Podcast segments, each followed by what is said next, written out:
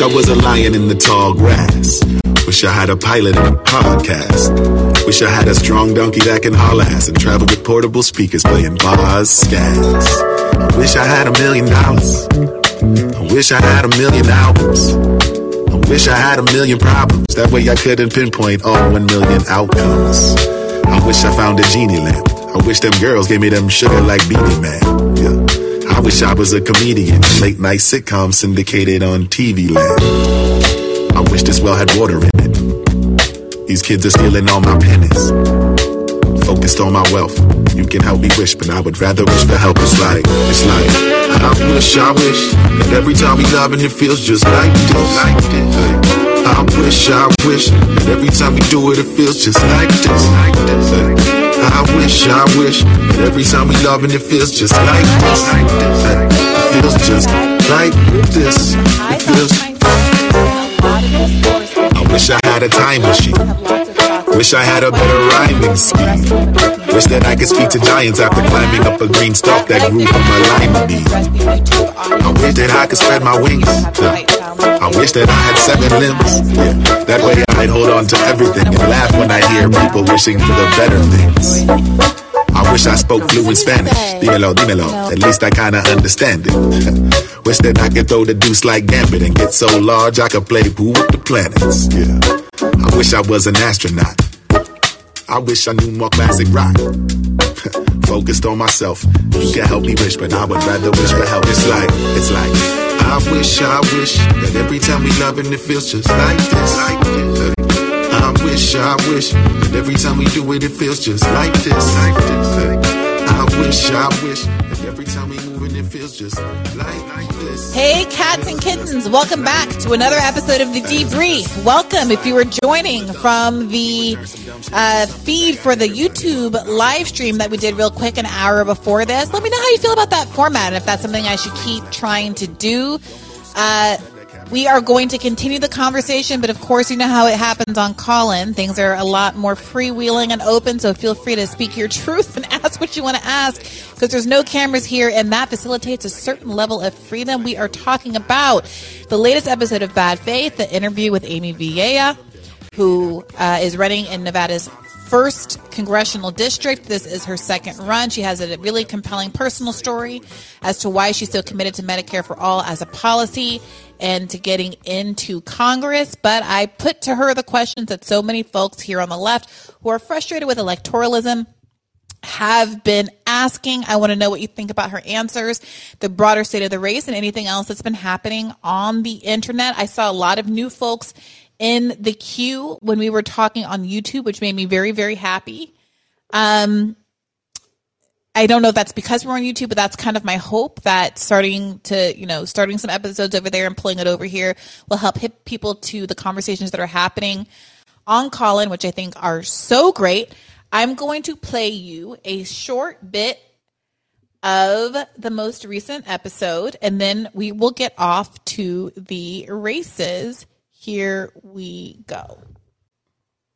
Oh, you want to force people to reckon with this and force elected to would give lip service to this stuff and, on paper support the Medicare for All bill. You want to, force them into a more active position. Does that mean something like, the force the vote moment where you'd say potentially withhold your vote for Nancy Pelosi as Speaker of the House if that were to come up or something similar to what were to come up? Or withhold your vote for some other piece of meaningful must-pass legislation, the way that some people were advocating that squad members withhold their vote for the COVID relief bill until $15 minimum wage was included in the bill. Is that the kind of strategy that you think you'd be comfortable with as an elected? Because I think absent those sorts of opportunities, it's been a struggle, I think, for other very well-intentioned electeds like Cori Bush to really make their policy preferences known or do anything about them, despite feeling very passionately about them and being very committed to them. Right. Well, when we talk about that, there needs to be, first of all, the more that we get in, the more power you have. And I'm not saying that's the only answer. That's one of the steps. The other step is also we need to start being better at strategizing. If you're wanting to do something like force vote, I think there needs to be a lot of strategy and talking behind it. And I think the quickness of that decision was, pretty hard to strategize through. But I am definitely holding the line. I bring this up a lot. I'm running against a complacent status quo corporate politician who just shows up to vote and is not out there fighting. And when I talk about fighting, I'm talking about holding the line. Republicans are very good at this. They'll come in and make their demands. They won't pass stuff. They will get what they want. They're very good at it. And I was very pleased to see with the Build Back Better that the progressives as a whole actually held the line. We need to do more of that. Like, we're not going to give you this infrastructure bill that we know you want unless we get X, Y, and Z. We may not be able to get everything in X, Y, and Z that we wanted in the Build Back Better bill, but at least we could have gotten something if Democrats as a whole and the progressives, as a whole, would have held their place. We could have forced a vote on it. That means we need to have more of that. So I'm definitely in that mindset that, listen, I'm not going to Congress just to sign on to any old bill. I'm not selling out my soul just to appease everyone. I'm going there because I knew I made a promise that I would make a difference. That is a sacred promise to me. And I will go there to fight. This is not, to me, this is not about seniority. I mean, if I was about, prestige and stuff, I could just stay to CFO. This, to me, has been about a fight to make sure that we're going to get the legislation we need. That is difficult. I mean, I know it's difficult, and I'm not in Congress now, so it's easier, I guess, to say from this side. But for me, this is very, very personal, and I know that's what I'd like to join and help solidify and push, our members to actually stand united and start drawing our own lines. So Senator Turner has said after her loss that progressive allies of hers that had endorsed her in her last race were threatened to not endorse her this time around.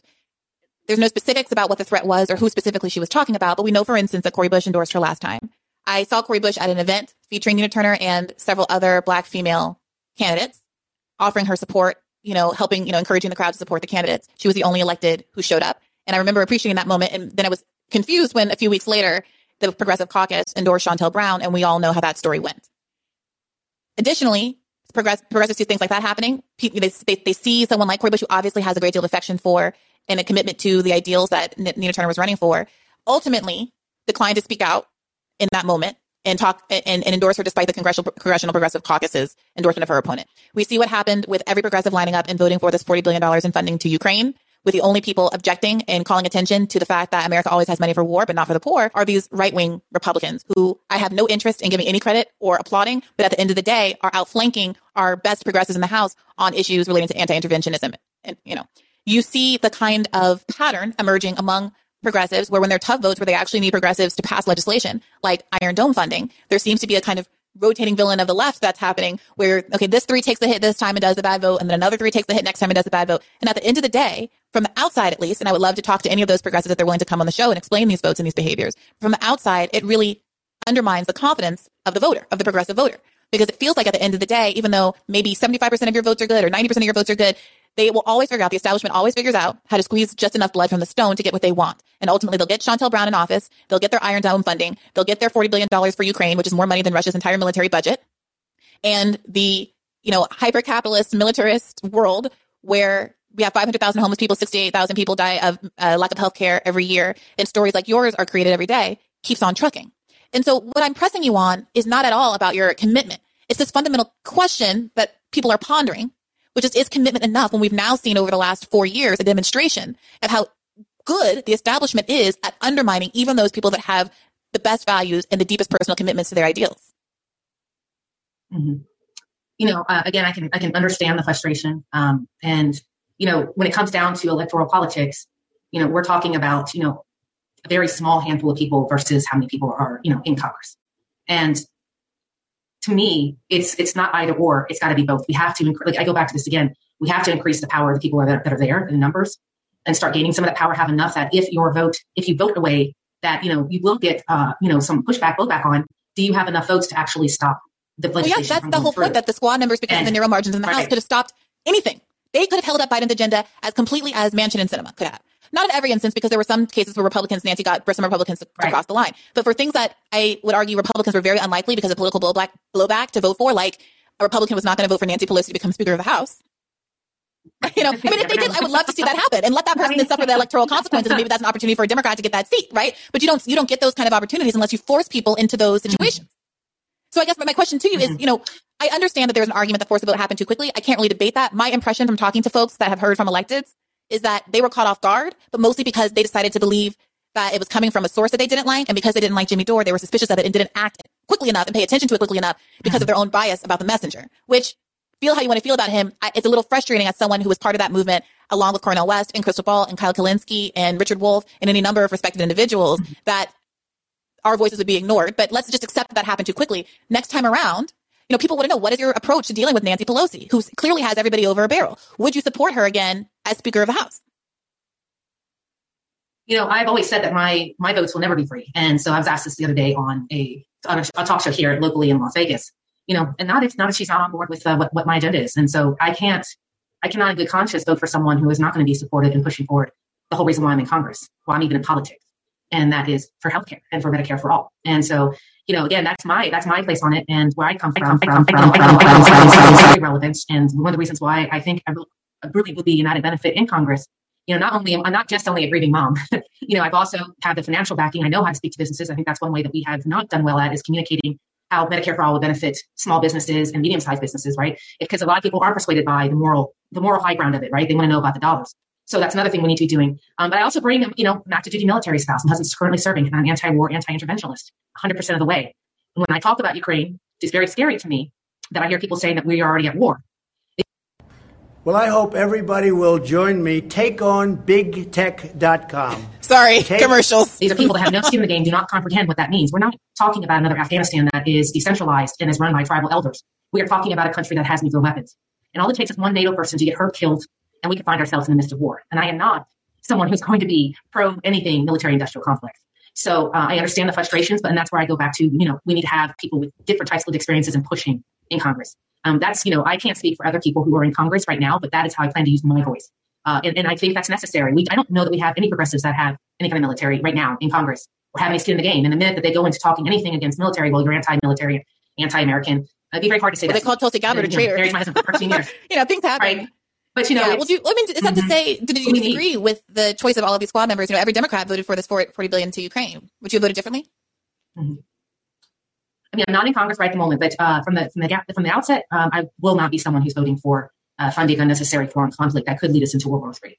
And here's the thing: if we're going to be funding the military-industrial complex, if they're going to forfeit, at the very least, what are you going to give back? And how are you going to, every dollar you spend? I want to spend on the American people. How about let's pay off some student-led debt? Let's pay off some Medicare for all. You want this? Let's talk. Let's communicate. But again, I think it takes all of us bringing different elements and different experiences and lived experiences into Congress to help form a stronger, more cohesive, progressive unit. And that's what I hope I can bring into this. I feel very strongly about, you know, my opinions on things, and it comes from my lived experience. And again, we all have a different frame of reference and a different lived experience. And that's where I'm coming from. I don't want to belabor the point, but I do think that part of why perhaps some progressives feel isolated is because they've chosen not to engage with the grassroots anymore. They don't want these kinds of questions. You know, I understand there's some people who have an approach or a tone that might seem off-putting to folks, but I don't think, you know, I hope it comes across that what I want good outcomes for you and that I like you and that I am rooting for you, as Tyra Banks would say. But there are conditions to that. Do you know what I mean? And I think that the conditions that I'm expressing are conditions that a lot of folks on the left feel. And to the extent that the left is divided, they're also divided from these figures that they helped put into office because they don't want to answer for their Iron Dome votes. And they don't want, you know, they have chosen to do what Nancy Pelosi says, which of course is going to get them criticism from the base. And so now they're alienated both from the Democratic Party establishment and from the base. Instead of just trusting the base that got them elected, trusting the base that actually shares their values, to say, what is Nancy Pelosi going to threaten me with? Cutting off my fundraising? AOC fundraises better than pretty much anyone in the Democratic Party. You know, I will personally, the day that one of them comes out and says, Nancy Pelosi threatened to not support me and give me an endorsement or to run an opponent against me, if I stood up for the people, they're immediately getting a recurring donation from me, right? Because screw Nancy Pelosi, right? I want that part. That's what a fighter looked like, willingness to take the hit from the establishment and rely trust that if they do the trust fall into our arms, that the left community will buoy them, just like we are the ones. We are the ones that got them elected in the first place. You know, it was independent media that put AOC on. It was Means TV that, you know, socialist, maybe it wasn't Means TV. It was a socialist, democratic socialist outfit that did her first campaign video. It was Glenn Greenwald interviewing her at The Intercept was one of her first big interviews. Jimmy Dore, was her first interview in lefty media. Like these are the people that they once trusted. And if some of them have turned against them, you know, there was some responsibility that folks have to own that it's because they had shut the door to the left to shield themselves against a certain kind of criticism. That they could have just come and rehabilitated themselves and apologized and worked through these issues as a community, and instead that they're walled off. I don't have any access to them. I think I'm a pretty nice gal. And none of them, except for God bless them, Rokana, ever come on this show, you know, despite inquiries having been sent out. So I really do appreciate you doing this gauntlet with me and hearing me out. And I really look forward to seeing what's going to happen with your campaign. Okay, you two. Thanks. All right. I think I'm a pretty nice gal. What do you guys think? I'm so glad to be joined by both Nick, who was with us on the YouTube stream, and Afeni, one of my all-time favorite organizers here in Washington, D.C. Feel free to unmute yourselves. No pressure. Weigh in on that clip or anything else that's on your mind, and I'll start taking callers. But welcome to The Debrief. Hey, Bree. And hey. It's good to be in this conversation with my sister, Afeni. Always good to hear from her as well. One thing I do want to mention after hearing that clip, I didn't see the whole interview yet. You actually brought up a good point on the pre-show regarding how, like, the new progressives are really hurt by the weakness of Bernie and the squad. And I actually made a very similar argument that got a lot of, like, progressives upset at me because I was on Jimmy Dore's show and I explained how the reason why Nina Turner lost, I mean, there's a lot of factors, but if grassroots enthusiasm can't overcome dark money, that means this project is doomed to fail in the first place. So you have to believe that. If you don't believe that, you have to admit that you're just grifting and you're just trying to make money from working class donations. So if you don't believe that enthusiasm from the base can defeat dark money, you are wasting everyone's time. So what I said is Nina Turner lost and progressive lose because they do not have the enthusiasm. And Bernie and AOC, as you mentioned, unfortunately hurt them. Though. You see that interview, she has to explain why she's going to be different regarding force to vote. And that's just one of the long-term things that people who was against force to vote didn't realize. Like, you guys are hurting future progressives. So that's all I'm going to say to start the conversation off, because that's such a good point I saw you made earlier. I think that's right. Afeni, I don't know if you wanted to weigh in. If not, we can go ahead and start hearing from M. Unmute yourself and let us know what's on your mind. But go ahead first, Afeni. Yeah. So, I just want to say, as somebody who works for someone who's running as a progressive, running in Maryland to, join the Democratic Party or whatever, it is really difficult because, we're also not getting any endorsements from any of these people, and I mean, I think on our end, we're focusing way more on like the local support and making sure that people in our district know, the change that we want to bring. But, I wouldn't work for Michaela if I didn't genuinely believe that when she got in there, she was going to challenge power. And like, if I genuinely felt like she was going to immediately fold, then I know I wouldn't be working on this campaign. I wouldn't be wasting my time. And we saw with Summer Lee's race that, grassroots organizing can overcome, dark money. The same thing we saw Oregon. They spent $10 million of crypto currency money, and people are still winning their races. So I think that it's really disappointing to see that the progressives that are in Congress have kind of just burned the bridge behind them, and they have kind of abandoned the project of actually growing the progressive movement into what they say works, what they say that they wanted to do when they were campaigning back in 2018 and 2020.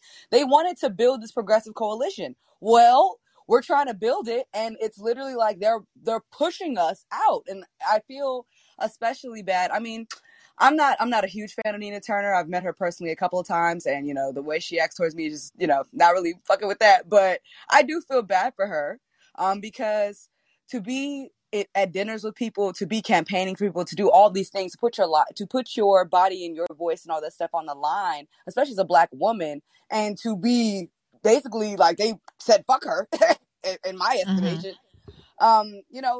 It's really disheartening.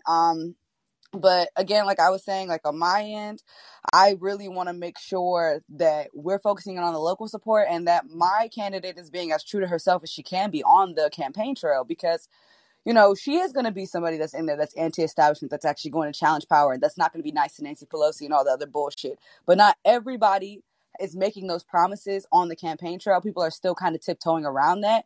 And people don't want you to be nice to the Democratic Party. Like, that's not how you win elections anymore. It's just not. Yeah. Well, it's interesting to me that, like, I feel like I'm very upfront with candidates before they come on about my line of questioning. I, hope to have Michaela Wilkes on By Faith too, and I'm very interested to see how she kind of answers this line of questioning. But so many folks, I'm trying to explain it to them because I want to help them. I'm trying to explain to them that to the extent that people are still willing to invest, you at least gotta demonstrate that you understand why people are upset with the status quo and the electeds that are currently in there, and what your strategy is to get a different outcome from what they've managed to achieve. I want to bring some chatters up. I'm going rogue. We are not going in order tonight. So look alive, be alert. I could be calling on you if you're last in the queue. I could be calling you in the front of the queue. I'm starting with Gary. Gary, you are up. Unmute yourself. What is on your mind this evening? Gary didn't look alive. Gary wasn't alert. Gary's got these headphones on and is taking this selfie in this mirror. Oh, can you hear me? Okay, Gary. All right. I was losing hope. Oh, no. God bless. What's on your mind tonight? So I just wanted to, one, compliment you on how you've approached the whole Tucker Carlson conversation and the approach you've taken to attempting to build a coalition. It's funny that the progressives use the word coalition probably more than any other ideology, but in their rhetoric, they're so exclusionary and so kind of alienating. And I like your concerted approach to being at least less alienating, if not more welcoming. Yeah, it's interesting. I did not expect that kind of reaction. And I was thinking about it because the first day that it came out, I want to shout out, Nick, I saw you with some fire tweets trying to clarify what people were seeming. Yeah, I have to stop on that. People seemed intent on not understanding, and you were out here doing the Lord's work, Nick. So thank you for that. But, you know, it was interesting to me that it came out on it came out on Wednesday, and nobody cared. Nobody cared. I went to a graduation dinner. I had a nice evening Wednesday. I woke up. I did my radar on Thursday, you know, about all of the Tuesday night races. Nobody cared about any of it. And then it seemed like the bat call went out. The bat signal went out the same way that happens periodically. And I'm telling you, now that I've gone through this cycle a few times, it's not organic. I'm sorry. Yep, it's not. It's not. The signal went out the same way it did about the Talia Levin stuff, the same way it does here and there. And it's always led by the same people. And what I think is triggering it has nothing to do with Tucker Carlson. I honestly think, I was Googling around, all of those people who are mad are friends with Stephen Phillips and all of the Demographics is Destiny crowd. And what they're really mad about is the implication at any time that people of color shouldn't fall in line and vote for the Democratic Party. It's the criticism of the Democratic Party, I think, that triggers them more than the conversation about Tucker Carlson, which only a complete Nimrod could read into as a compliment of Tucker Carlson. But go ahead, Nick. Yeah, so I saw the discourse and I was going mad. It's something that frustrates the shit out of me. And this is a tweet I think I responded to you with. Whenever any black or brown person slightly deviates, I heard what you said and I watched the video. I was like, this doesn't sound unreasonable to me at all. But if you're black or brown, anyone, if you're not playing the culture war, they would then paint you as a nefarious actor. Mm-hmm. This is the white saviorism that I see all the time. That is a problem on the left. The amount of white faces I saw lecturing to you and trying to say that you're weak on white supremacy, that just rubs me the wrong way. I don't understand how they not see how they look, because these same people, as I mentioned in one of my tweets, they voted for Jim Crow Joe, and they're going to vote for the Democratic Party again. And it's Joe Biden is legislating Tucker Carlson's ideology. He's spending $8 million more on DHS. He literally set records. You guys know that? The 2023 fiscal year shatters records for the borders and custom enforcement. He already expelled more people, more immigrants via Title 42 than Donald Trump did. So that's what pisses me off the most. If you said some real Candace Owens shit, then yeah, you deserve it. But these people who literally prop up our racist system, they think they can wag their finger at a black woman. And the last thing I'm going to say, and I'll pass it back to the panel, critical race theory, I explained this on my stream earlier, the idea of critical race theory, which a lot of these people claim they believe, right? Critical race theory is saying that the racism of Billy, right, a random white dude, that sucks. But it's not the main thing we should be fighting. It's not the main concern, because that is not the main damage on people's lives. Honestly, I don't care about your opinion of me. I do care that we have a fascist police system that steals wealth from black families at a 60% rate via civil asset forfeiture. Mm-hmm. And if you support that in the vice president who believe in prison slave labor, how can you criticize anyone that's to your left on racial issues? And I'm not saying I agree with everything you said, but that alone, I was reading the whole drama. That's why I sent a few tweets. I was this is absurd that they get away with this. And you're right. It is a coordinated group attack, because I was hit with this attack many times. And I'm a smaller channel. You see these coordinated attacks. You see people lie about you over and over. And then eventually those lies become fact because they got this big group PM, big shitlib accounts are retweeted. It's just, I see it over and over. So Bree, I 100% agree. It's definitely coordinated. Anyone who don't think it is, you're being naive. is 100% coordinated attacks on anyone who speak out against Democratic orthodoxy. So that's all I'm going to say on that. Thank you, Nick. Gary, did you have anything else? Just also additionally, I just wanted to also point out, I know because of these coordinated attacks, sometimes it feels almost necessary to sort of put out that red meat about white supremacism and the direct association to Tucker Carlson's audience. But I would guard against that because, like I said, if you're trying to, get people on board, so to speak, the last thing you want to do is make them feel unwelcome. And I know I'm speaking to the choir because you're a comms person, so nobody understands messaging and the importance of welcoming people into your party more than you do, which is why I don't understand why you would even go there, because these people are not constructive actors when it comes to just calling everybody white supremacists. Like, these are not leaders. Yeah. These are not coalition builders. These are just here's the thing. I just did a whole 2-hour episode with Q and T and Max Alvarez about Tucker Carlson and white supremacy, like not 10 days ago. It was literally last week I did that episode, right? Yeah. And then I did a follow-up episode with Iremy, like literally the very next episode with Iremy, about the shooter and white supremacy and how everyone's trying to downplay the explicitly white supremacist messaging in the shooter's manifesto. And telling everybody, I was listening to Champagne Sharks with T yesterday or this morning, and he was talking about how they think it's a little, they have this conspiratorial, or they're a little suspicious of why everyone's trying to downplay reading the manifesto.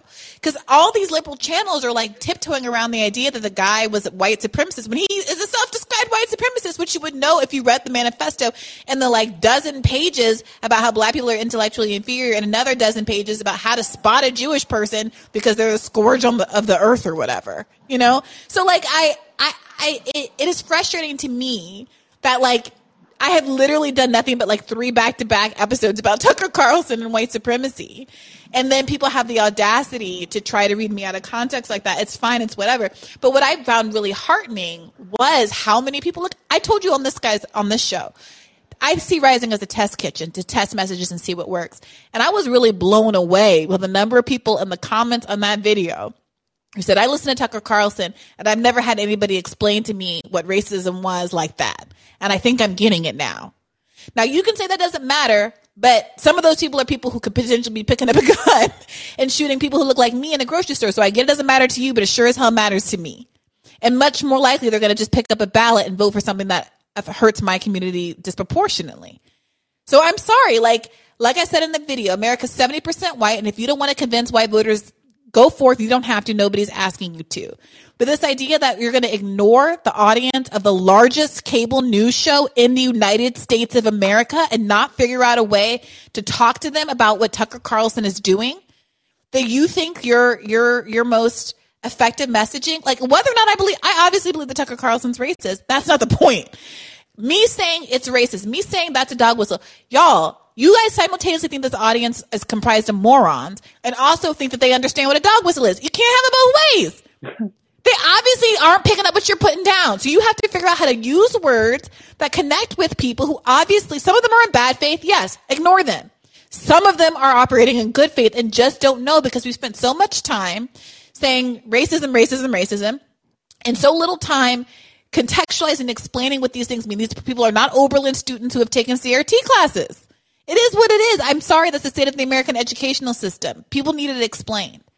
And if you're watching Tucker, like, you got to watch Tucker. I'll pull up another clip and play it a little bit later of a recent episode he did. It might have been last night or the night before. But he is priming his audience to ignore people accusing him of racism.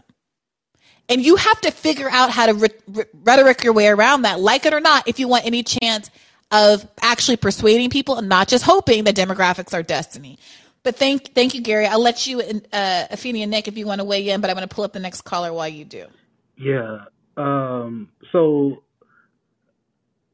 CJ, my revolutionary blackout brother, did a great breakdown of the Tucker Carlson replacement theory controversy. Mm-hmm. And this is mostly about white comfort, like just blaming one news host for something that has been a mainstream ideology of both parties, because as I mentioned before, the Democrats legislate the ideology, right?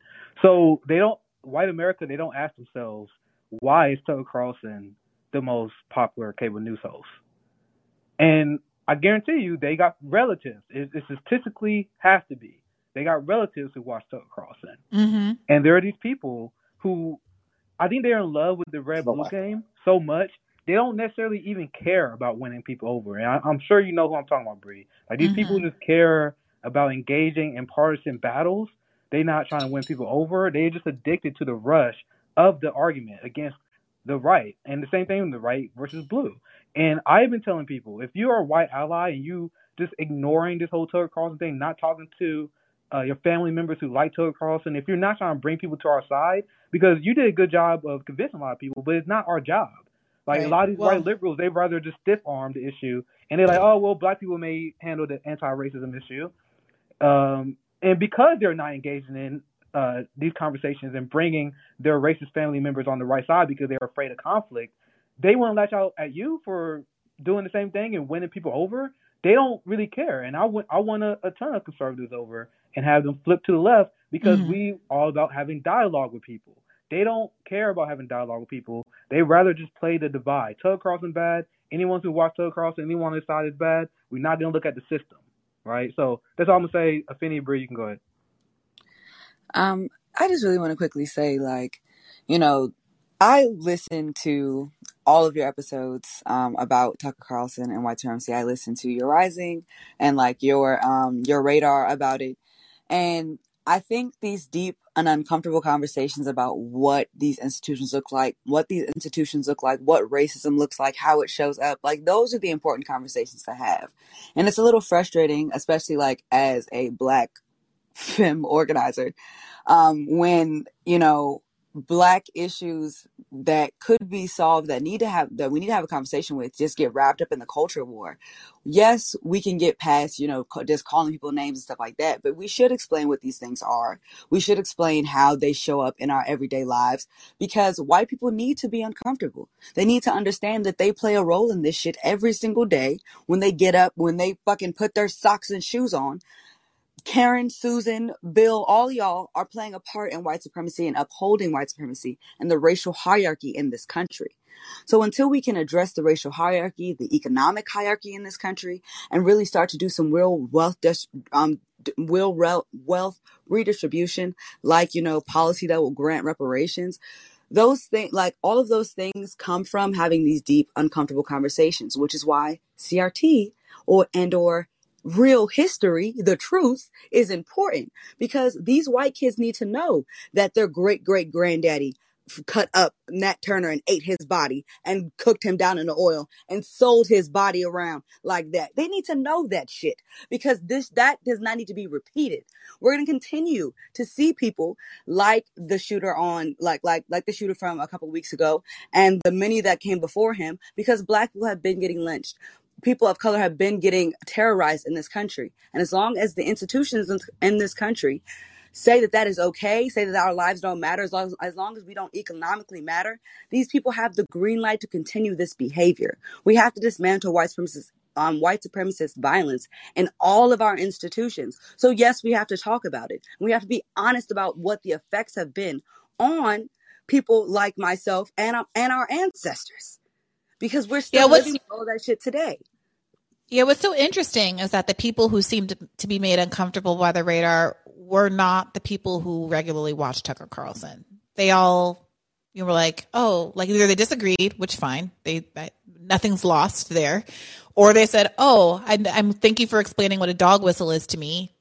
Everyone's been saying dog whistle for 40 years without actually explaining what a dog whistle is. So I'm hearing it. You're right. You are pointing out some inconsistencies in Tucker's argument. Even if I believe that there's a such thing as like an American identity, which should be preserved, which, you know, but even if you think that, why am I presuming that this group of immigrants is better than that group of immigrants when neither of them is American? You know, like those kinds of basic questions, you have to figure out how to say things in different ways to jog people's critical faculties. And it is very interesting to me that the people who were triggered by it were a bunch of white leftists who seem to be, I don't know, the least charitable interpretation is they're frustrated that about their own kind of diminishing relevance in a post-Bernie world. A more charitable read is that they just don't have very good critical thinking skills and are legitimately confused. But the people who I was trying to talk to got it. And people who, you know, don't want to watch Rising shouldn't watch Rising, and they can listen to all the other platforms where I'm happy to sit around preaching to the choir about how everyone's a white supremacist. Jose? That's an interesting spelling. Is it Jose or do you pronounce it differently? Unmute yourself and let us know what's on your mind. Oh, that you press the not unmute button. You press the get out of Dodge button. It happens. You're not the first. I get it. I'm going to bring up Day, who has not been up in a long time, and I miss him. Day, what's on your mind this evening? Hey, Bree. Can you hear me? I can. Awesome. Sorry, I'm like recovering from COVID. It sucks, by the way. So no.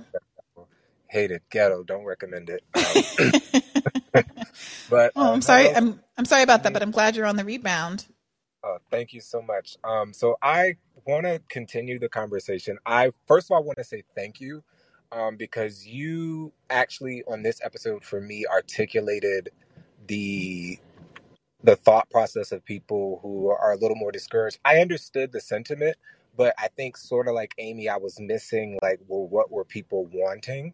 And I think you articulated that very, very well. So I wanted to say thank you because it helped me understand it better in terms of these are the things that people want to hear. But taking that further, because, you know, we are seeing some wins and things like that from different people. And my question is sort of about how can these progressives who are winning, thankfully, overcome like an anticipated, you know, red wave this cycle? Because in the long story short, we all know that like it's great that we're getting these people to go up against, you know, in the general election in their races. But we always, as the left, say, hey, it's actually us who could win these quote unquote gettable Republicans or independents, et cetera. And now it's our chance to put up or shut up. But unfortunately, we have the deck stacked against us because of just national politics and how that's going. So I was kind of curious what your thoughts would be on how to address that or to try to find some balance. Because I'm like, my only thought is like, OK, this is when left media really could unite and show what that looks like to have unity as a unit and really push these people. But I don't know. So you're asking like how to do that, how to get left media all on the same page? Well, how to help these progressives overcome the obstacle that's not their fault, which is there is the anticipated red wave, kind of like 2010 vibes. Like we had great people running, but unfortunately, it's just the national tide was so trash. But now I guess, to be really specific, is I don't want people to then think, see, the leftist candidates couldn't win and let those people use that. Yeah. Okay. So it's going to happen. It would happen if they won, and it would happen if they lose. In the radar I did on Thursday, which nobody watched because all of the self-righteous people who want me to do a certain kind of content won't click on the straight lefty news. They're only masturbatorily hyperfixated on the Tucker Carlson.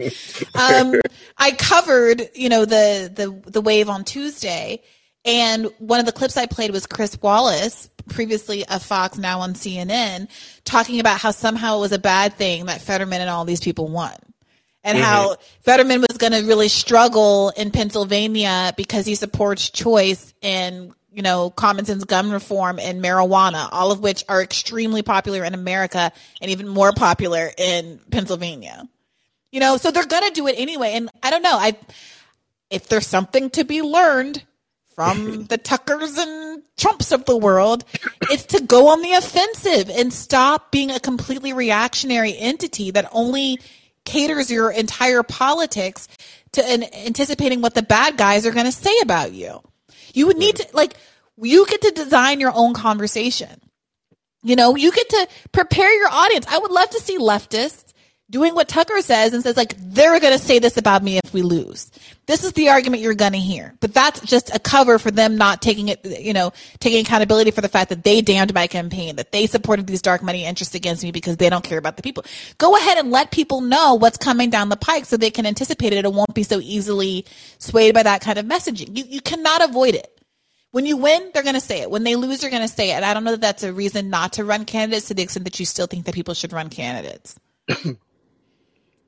No, I think that's a great response because honestly, I always jokingly say if I ever ran, it's like, you know what, why not just poke fun at everybody and just get it out there up front? Because it's like, I think that Republicans do that very well and people still vote for them. I guess then that leads to my second thought or question is, and maybe Afeni brought up something similar if she wants to answer as well, is how do you anticipate? Because I'm all for appeasing the base and saying the things like you proposed to Amy in this episode, but we've also seen that unfortunately being a Democrat for certain people is a part of their identity, and they're kind of like they're adverse to people who seem like they'd be antagonized, and we saw that happen with Nina, etc. So how do you toe that line so you get the base to come out, but you also can get those people to vote because you need to get in office, or otherwise you can't do anything if you're stuck in the election process?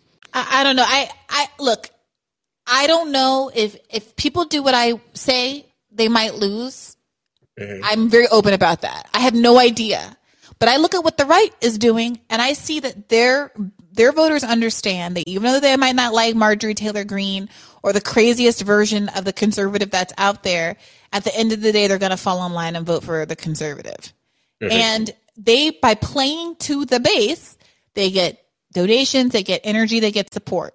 By having some ideological diversity within the party and conservatives fighting with each other very openly in Congress, they get energy in the party.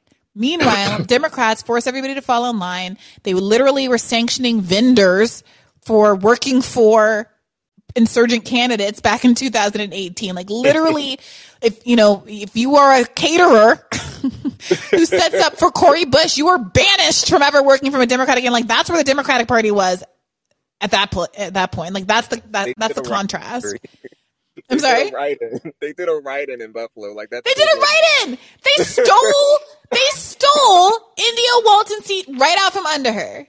Okay, and this is what the consequences are. Do you know what I mean? This is what we're seeing. So I'm not saying that it's necessarily going to win, but I see the Republicans modeling how people have common sense and say you can fundraise, especially the left. We need the energy to fundraise. Those candidates aren't going to get any money if people feel like they're going to punk out and not do what they were sent there to do.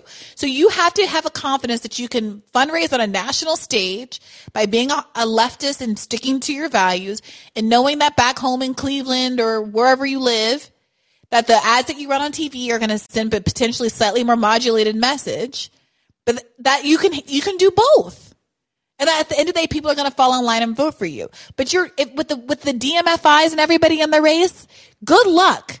Like you're going to lose anyway because you cannot keep up with that fundraising if you don't excite the base. We need the base more than they do because we don't have the corporate money. I agree. I think that it's important to force the people that are spending all this money, force them to talk about what you want them to talk about at this point. Because if you're right, if my enemies are going to attack me and call me everything that I'm not, I might as well at least go out there telling people who I am and force them to then explain why do they keep saying the contrary. And right.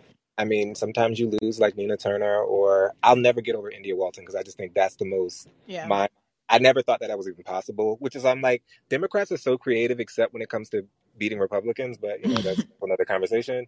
But I mean, I appreciate your insight on that because it is something that I just don't want the left to get discouraged. Like, I don't want us to have all these people up to bat and then get discouraged if none of them. No, I think that's narrative. That's narrative control, and that's something that Bernie said it was going to be long and hard. Everyone understood it was going to be long and hard. I don't think that actually the left is like a quick fix game.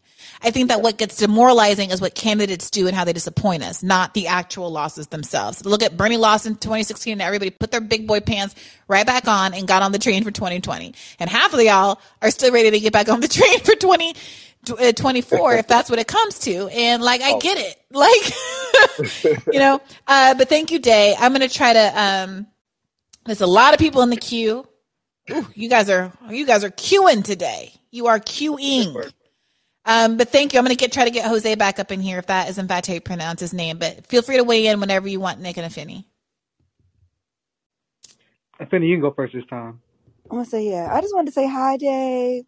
Number one, but now you're gone.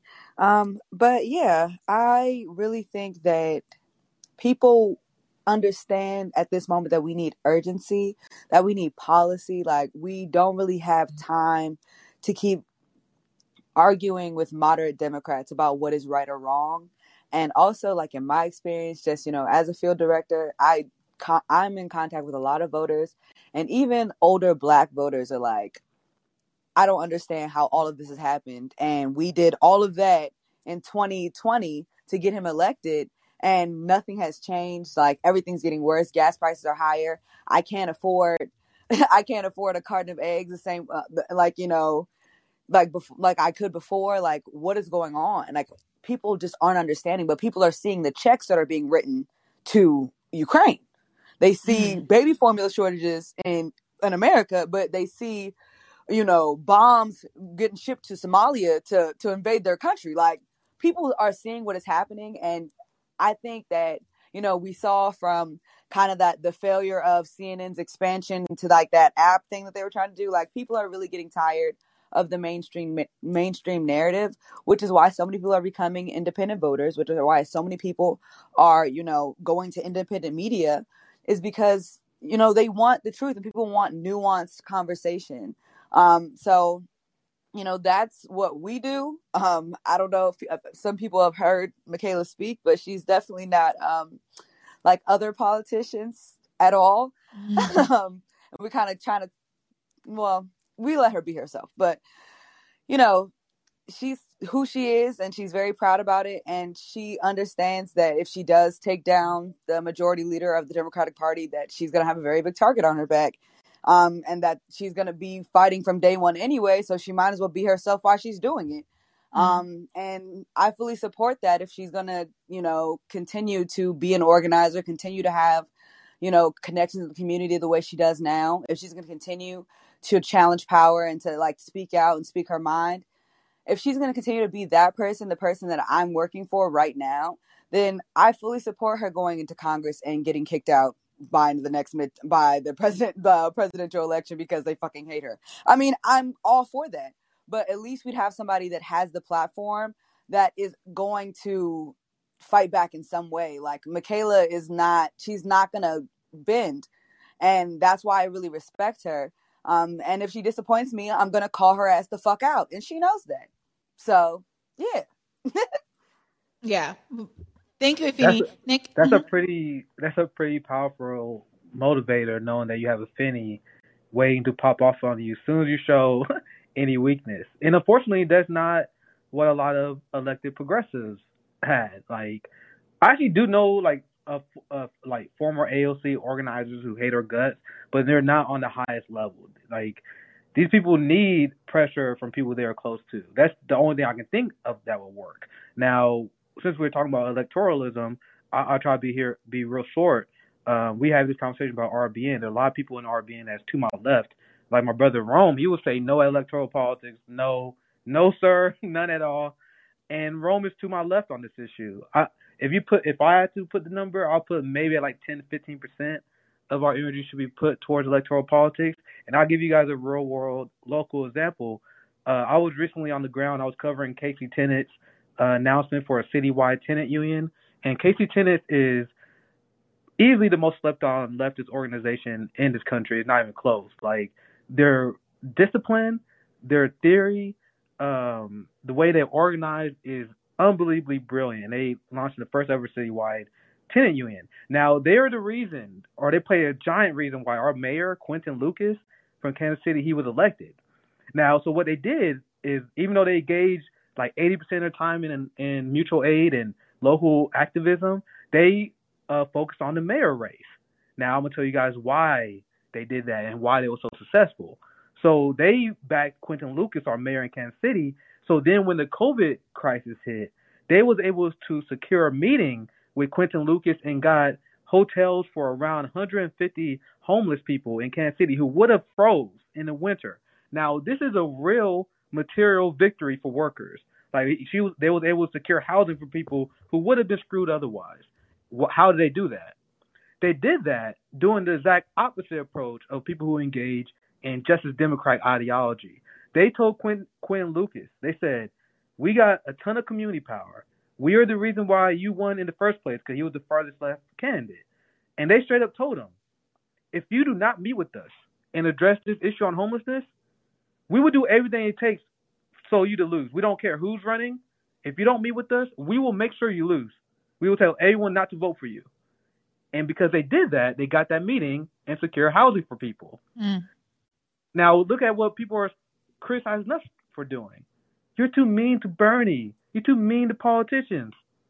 How are we supposed to hold these politicians accountable without throwing our weight as a proletariat unapologetically? Not none of this. Please, can you do this? Please, I'm trying to be nice to you, sir. Please, Bernie. No.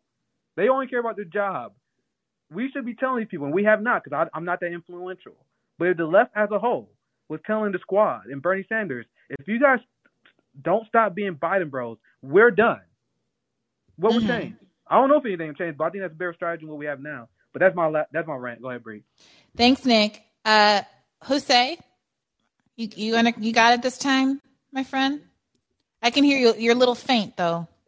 Yep. Can you hear me? Is this better? There you go. Loud and clear. What's on your mind this evening?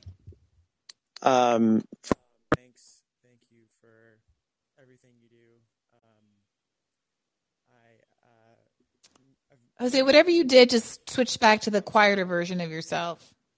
Yep. Is that better? Yeah, that's louder. Yeah, sorry about that. I pressed the wrong button, as you could imagine. I don't know why they made the mute button way smaller than the actual hang-up button, but it is what it is. I just want to. It's a work in progress, but yeah, what's on your mind? Thanks so much for everything you do. I've definitely made the rounds a few times with all the lefty commentators, and you're like by far the person who makes the most sense and is actually able to like speak in the most nuanced ways about all these topics. So I know your job is probably extremely sometimes depressing and sad. And, you have a great community of people who think what you're doing is really, really important. So just wanted to thank you, first of all. Thank you. I really thank all of you. I really do appreciate it. And it is like the rock that I cling to sometimes. So I do appreciate that. We have way too many questions, but I wanted to try to keep it simple. I think along the lines of the sort of third party and alternatives to electoral politics. I was wondering, with your lawyerly expertise, if you knew if there was any way to enforce antitrust laws against the major two parties. Mm. I don't know if that's a thing or not, or if there's any way to like angle that. But there are obviously monopolies on our political system, so I just don't know if like there's any way to leverage that against them. Yeah, I have no idea. I mean, that's fascinating. I suspect the answer is no, but I think it's a really interesting kind of an intellectual argument that I'd love to put to an antitrust attorney. I know you guys are a little bit tired of Matt Stoller, but obviously he's the person I thought of, but maybe we can find some election law attorney and another antitrust attorney to kind of moot that sort of a thing. On Matt Stoller real quick, and you can feel free to just cut me off and hang up on me whenever you need. But you again, you're just so patient with these types of conversations, because as I was listening and I was watching, I was like, how does this dude not get it?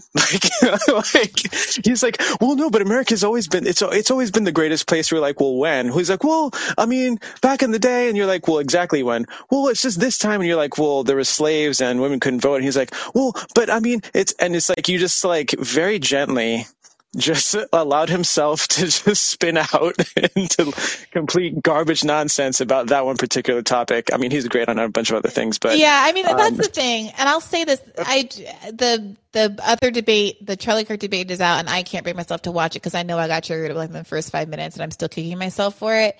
But at the end of the day, the best thing is to let people ask. It's just to ask people questions and let them hang themselves. And that's Charlie Kirk's strategy.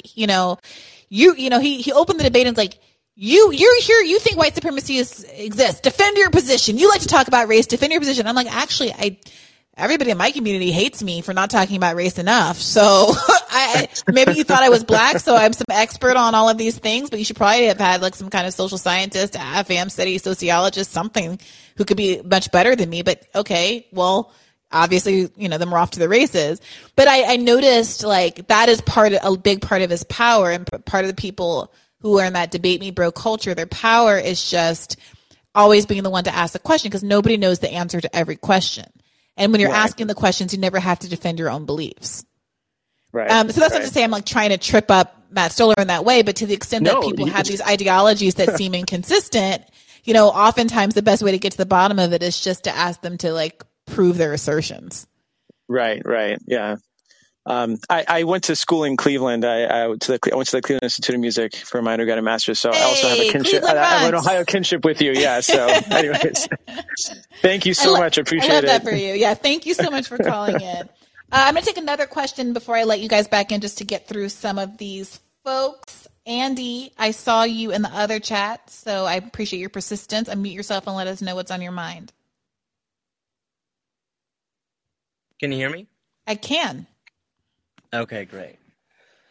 Yeah, I've been trying to get on Colin. Yeah, so I guess I want to talk a little bit about China, because when that episode, I had a lot to say, but, you know, didn't have time, or like, you know, everyone else was talking. But I just wanted to say that I think the Uyghur people are having a genocide put on them. And I feel like if anyone wants to learn about them, they could check out Ziran Zhao, I forget how to pronounce their name, but they are the author of the book Iron Widow. They're a Chinese immigrant, or like a Canadian immigrant. I don't know how you say that, but they talk about like their experience, but also just like culture. They review stuff, and sometimes they'll go on diatribes about their Chinese experience. But also there's an episode, a podcast episode on the experiment called Teenage Life After Genocide. That's the experiment. It was on May 12th, and it just talks about that experience. And I think a lot of people could learn more about Chinese, I don't know, atrocities that way. Well, thank you for that, Andy. Go ahead, Nick. I apologize, Bree. So we got to be very careful with information that we get from the empire and the media of our empire. There have not been firsthand accounts of the genocide that goes on with the Uyghur population. Now, how is there a genocide of a population whose life expectancy literally goes up? That doesn't, like, based on the definition that they're giving on the genocide of the Uyghur population, you could say there's a genocide of Black Americans. Like, what they say, oh, well, these people are not treated well. Well, Black people aren't treated well in this country. Yeah. But the difference is, But I don't want to argue about this, but there have not been a lot of confirmed independent investigation to the Uyghur genocide. In fact, there was actually a big story. I'm trying to see if I can dig up the article. I'll report on this, where they literally admit there was an organization that looked into it. We don't see no evidence of Uyghur genocide. The life expectancy, it goes up. How your life expectancy of a group goes up in the middle of a genocide. But anyway, I would love to hear, like, if I'm missing something or...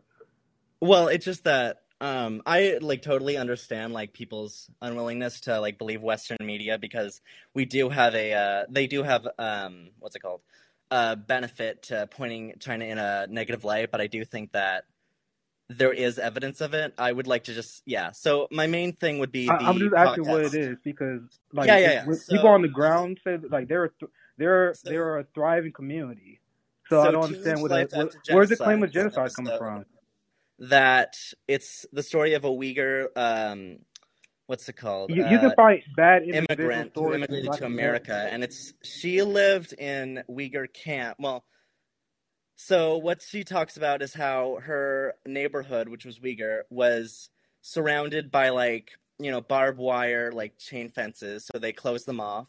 And then slowly they would send them to camps. And her and her family escaped to America before then, before they could get to them. And it's like her personal account. And that's.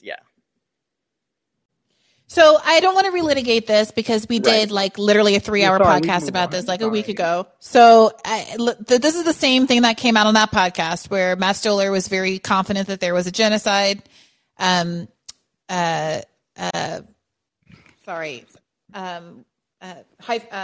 Danny was very confident that it wasn't.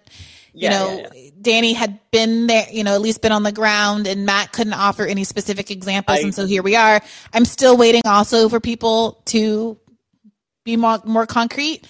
So I Googled your person, and it says they're a Chinese-born Canadian author who's written sci-fi. I'm not sure that's a first-hand account, but I'll definitely follow up. It's not like a biography about that. It's just like they have a YouTube channel, and sometimes they'll talk about like when they're reviewing a media that kind of has a Chinese influence. They'll talk about the Chinese influence, and sometimes they'll talk about communist Chinese influence. And I would also like to say that the CCP has the social credit system that people in China can't say what is bad about China. So that's why you have to look to immigrant people who have gotten out of China for their opinions, because they can be more free about that. That's all I wanted to say. Thank you. Well, thank you for calling in, Andy, and I'm sure this is something Andy. We'll continue to keep talking about. Adrian, you're up next. Unmute yourself and let us know what's on your mind. Adrian, press the unmute button. It looks like a little microphone, aka also like a corn cob to me. Wait, yo, am I on? What's up? You're on, Adrian. Welcome to the chat. What's on your mind this evening? First, hey. This feels wild. I've been listening to the content for a while, and so I've always tried to catch a call in, and I always miss it. So, hey, everybody, hope y'all are feeling well. Here's what's on my mind. One, I think a couple different things, so I'll get as much out, and then we'll pass it to the next person. But one, I think you should do an episode about, young people and their views about politics possibly changing. So, I'm 27 years old, and I got really inspired by Bernie Sanders 2016, still was riding that wave in 2020. And it is so depressing to just watch how the level of excitement that I had about, oh my gosh, there's possibility. I still believe that positive things can happen in the world, but I just think that it's so interesting to see how I myself, somebody who follows policy, who likes to engage in these types of conversations, have just kind of watched my light dim a little bit. And I really have to be insistent upon having some type of a flame. So I think that would be an interesting conversation to have. And I feel like that juxtaposed next to people saying things like, well, the Democratic Party sucks because they have bad followers. It's like, no, what are you talking about? We're the same people out here running around in these streets trying to get y'all folks elected. Mm-hmm. But it's just, I think that would be a really good episode, maybe like panel style, and just kind of talk with people like, where were you a couple years ago? What are your thoughts now? So that's that. I'd love to do more man on the street stuff. It's just,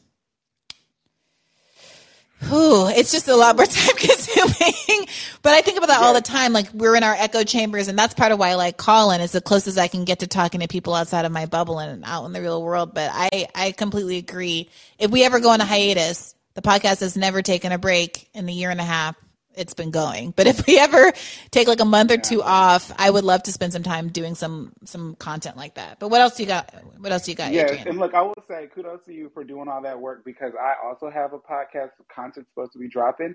And I was listening to your episode where you were talking about Joe Rogan and identifying about how he's like, yeah, I do a lot of this stuff on my own. And you were like, yeah, I schedule, I coordinate and do the interviews. It is truly a lot of work to do, but I digress. I think for me, one of the big things that I guess I'm thinking about is, I know there's a lot of discussion about, should we engage in the electoral politics? Where should we be putting our energy? And one of the things that I think about is, I appreciate your point and how you're keen on basically studying your opponent. You're studying the right wing. What messaging is out there that is successful, and why does that resonate? And then how can you prepare yourself to address those things, because it's going to come up at some point in discussion. Mm-hmm. And I feel like one of the things that we on the broad left should start considering is, what is it about the establishment that we need to start studying, researching, and figuring out, we may not like the policies that they implement, but these people are very, very, very effective in implementing what they want and getting their will.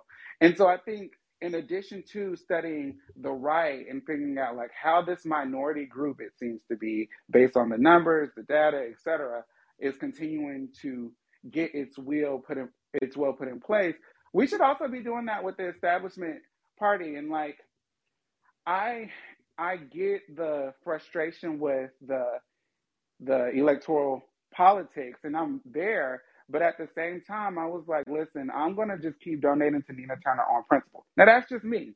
But I think about, like, when you look at her race last year when she ran in that special election, the establishment was like, we know we're trash, but we're never going to give up. We're not going to give this seat to Nina. So if we have to wade through all of these candidates, people nobody has ever heard of before. I couldn't tell you who Chantel Brown was from I was about to say something probably crazy, but I couldn't tell you from nothing.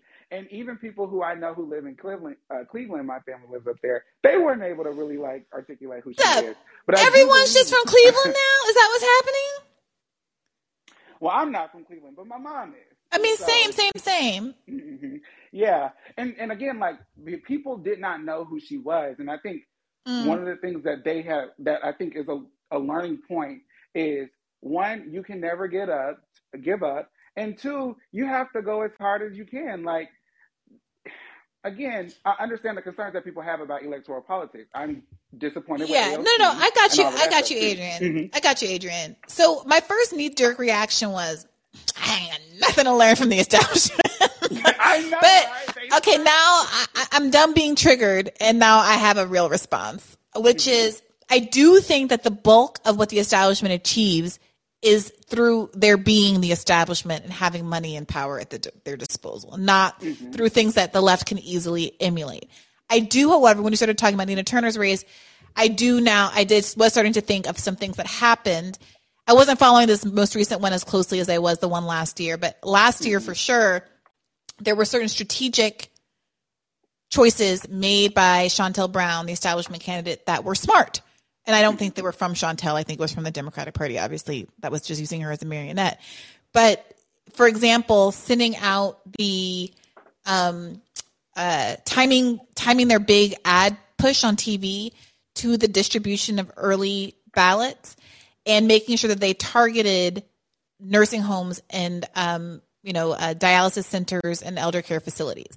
I've said this before. I will say it again. When I visit Cleveland, there have been times where we go straight from the airport to do the dialysis center circuit because that's where everybody is, right? Like understanding what the community is like. There is, Cleveland Clinic is here. There are a lot of people, because of the state of our healthcare system and in Black Americans in particular that are like in these kinds of facilities. Older voters vote more frequently and more committedly.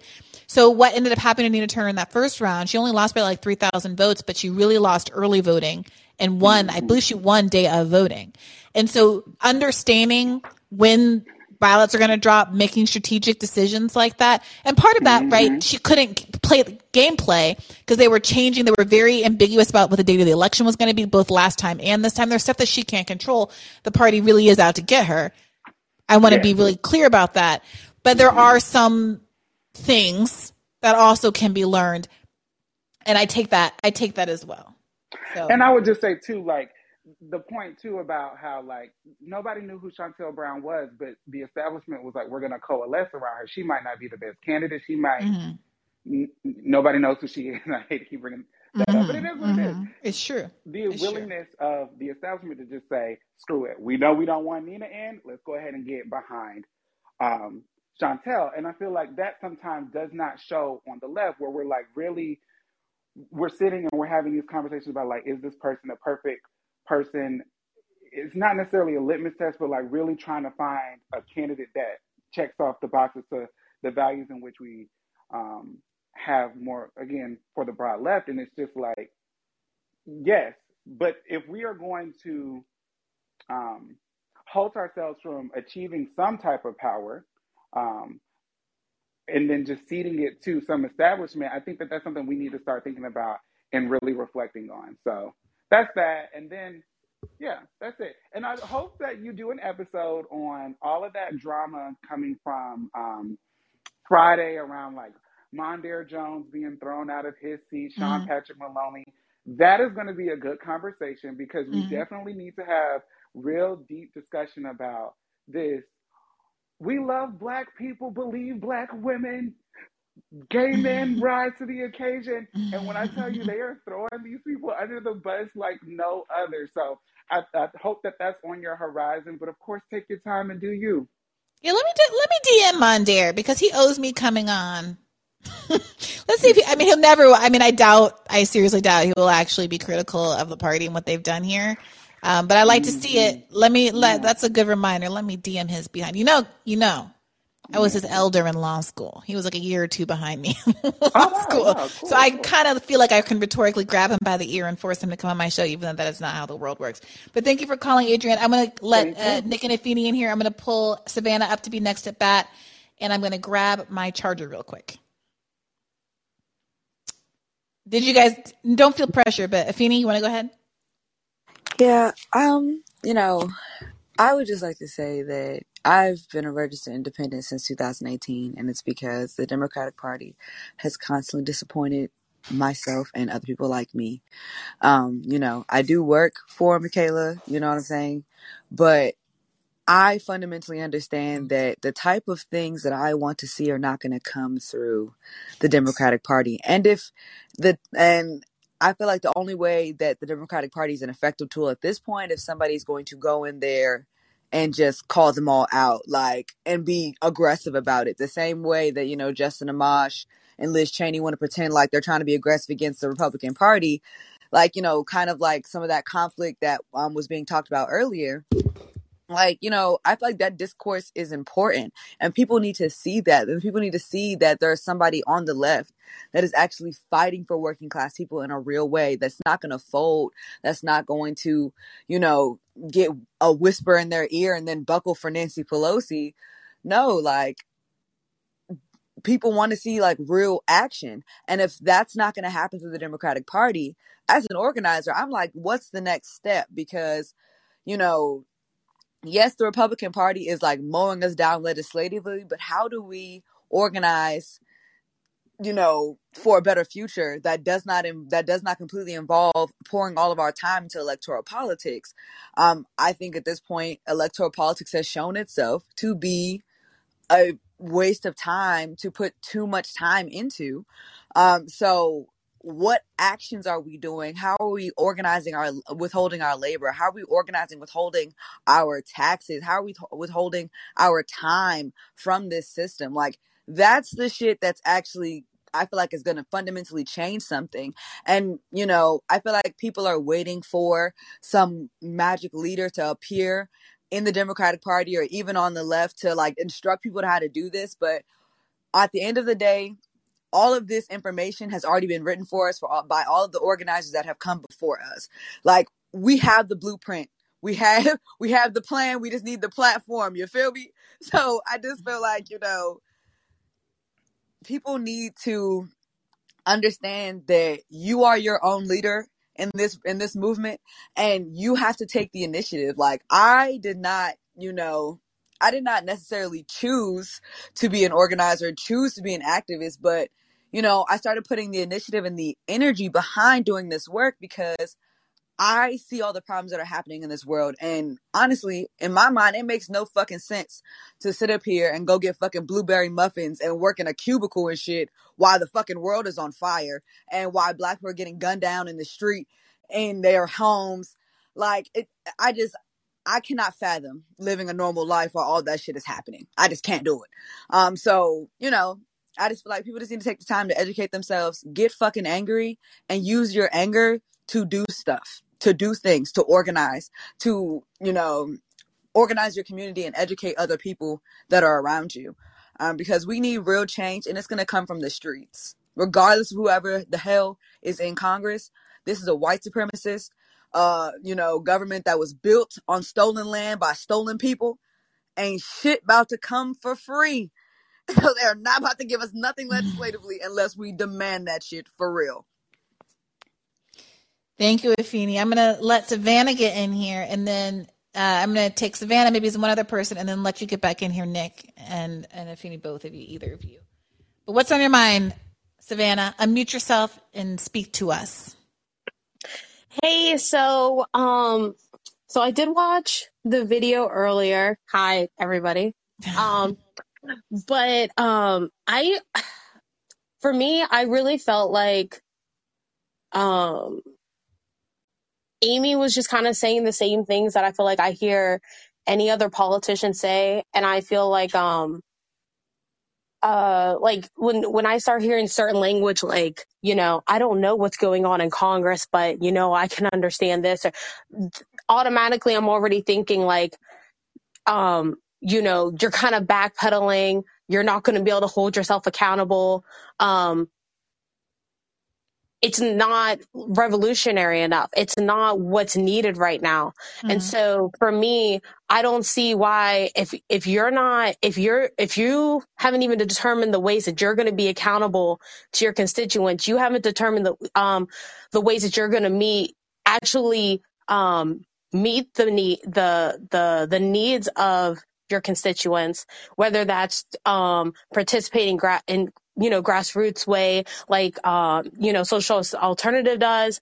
Like, if I don't see you talking about these types of things, I'm already like moving on to the next person, because I can't take you seriously. I don't see the action in the language even. So if you're already, you're weak on, you know, like, I don't know what's going on there, but I think that I would do this or that. Like, it doesn't matter what's going on there, because your constituents are what matters. So whatever's going on there, yeah, like, that's like the least of your concerns. You should just be worried about what you need to do for your people.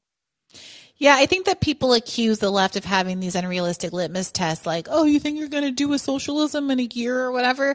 But what's so funny to me is that my perception is the litmus test is specific, but the bar is pretty low, and people understand that it's going to be hard, but they want to know that you at least are taking the right strategic approach, or at least a different strategic approach from what's been tried, so that there's some hope that there's a different outcome, or at least the contradictions in our system are highlighted, or there's some inch forward. They see us as demanding litmus tests, as demanding a lot of progress, as opposed to any progress at all, because they think the status quo is incrementalism. I mean, frankly, there's a lefty version of incrementalism that is like sincerely moving things forward at a pace that's much slower than we would all like. And that's being characterized as like demanding the moon and the stars. So thank you for that, Savannah. No, yeah, absolutely. Thank you for letting me talk. I appreciate it. Nick, if you want to get in here, no pressure. We can take another caller. Big shout out to Savannah, big friend show. Good to hear from you. I know, love you, Nick. Yeah, and Finney was spitting fire earlier. I just want to add just a little bit what you said. I won't be too long this time. I know I can tend to rant.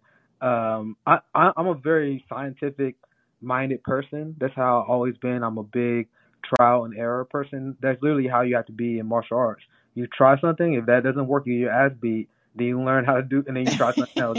That's how the game works. That's how I am with politics. So I canvassed for Bernie Sanders. I fought hard because I really did believe around 2016, even up 2020. I this is the last shot. And I when I saw the idea, like, we supposed to join the Democratic Party and the party become more progressive, it literally was the exact opposite. Like, and as someone who's scientifically minded, if we joined the Democratic Party and then you saw the Democratic Party shifting to the left, instead of funding the police more and running on that, instead of funding multiple genocides and Yemen, and, like, for example, I can go all day, right? If you actually saw that left movement, I would still be on board. The fact that we just haven't. We've seen the Democratic Party double down and shift to the right, and we've seen our progressive leaders run away from the outside game, because I believed in the inside-outside game, meaning you have a strong inside who works in coordination with the outside. When I saw that our progressive politicians are not attending the March for Medicare for All, not supporting Force to Vote, among many things, right, I saw that they didn't buy the ideology. In fact, they shown like a disdain towards the outside. Like, anyone who is not a DNC advisor, right, if you're not Mark Pocan, right, if you're not fucking... all these Bernie people, right? If you're not one of those people, they're not interested in anything you say, and that's not the strategy we need to challenge capitalism. So I ended there. So go ahead, Bree. No, you don't feel the need to abbreviate yourself. I think it's a good point. I appreciate all of you. Let's get Daryl up. I don't think I've seen your face before, Daryl. What's on your mind this evening? You got to press the unmute button on the bottom right, Daryl. I know you're a newbie. Can you hear me? There you go. There you go.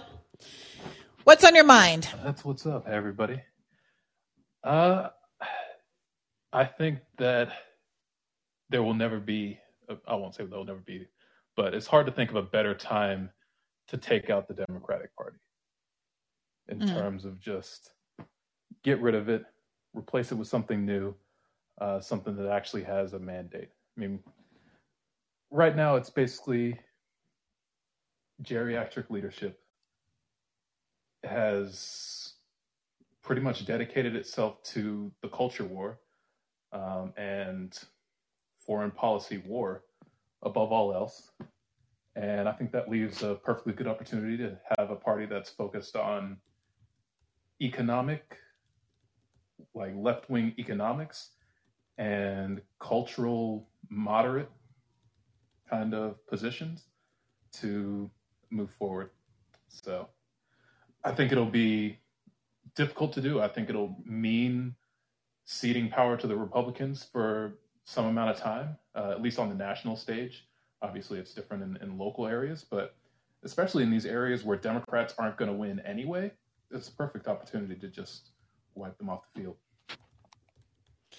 What do you guys think about that? Like, I think a lot of folks will hear, you gotta kill the Democratic Party. Republicans are going to win for a while. This is a kind of accelerationism. There's been a lot of propaganda against the idea of accelerationism or any approach that might have long-term gains, but short-term pain.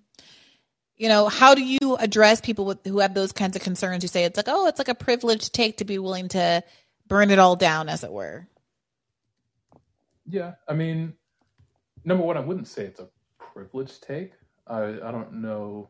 I guess maybe you'd have to explain that argument to me, but the argument that says it's a short-term loss for long-term gain, I think it's true. I also think right now there's not a very strong prospect for the Democratic Party doing anything beneficial to society. Mm-hmm. So, I mean, that's the thing. That's the argument that RBN, like everybody here has been making really forcefully that I think is really amazing and powerful. And that's what triggers the libs so much is when you point out, Nick, I see you out here talking about, Biden's supporting more people than Trump, and Biden's the one that's refunding the police, and Biden's the one. And that makes people go insane. Like the thing that people were most mad about, one of the things in my radar was me pointing out that, these Marjorie Taylor Greene yahoos have managed to get to the left of these squad members on foreign policy. Like, don't be mad at me for saying it. Be mad at the squad members for allowing them to have that opportunity. But that's like they refuse. They have like created their whole. I'm sorry. They're not even going to win, though. Like they're not even going to hold power beyond most likely the midterm, and very sure. But the problem is that their whole worldview is Trump bad, Trump the worst. I saw someone even ask you, Nick, or maybe it was someone else who tweeted something about the deportation numbers. And someone responded underneath, is this worse than Trump?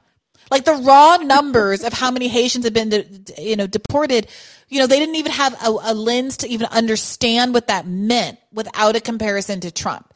And the answer being, yes, it's more than Trump, perhaps finally triggered some recognition that there was some hypocrisy in their own political beliefs.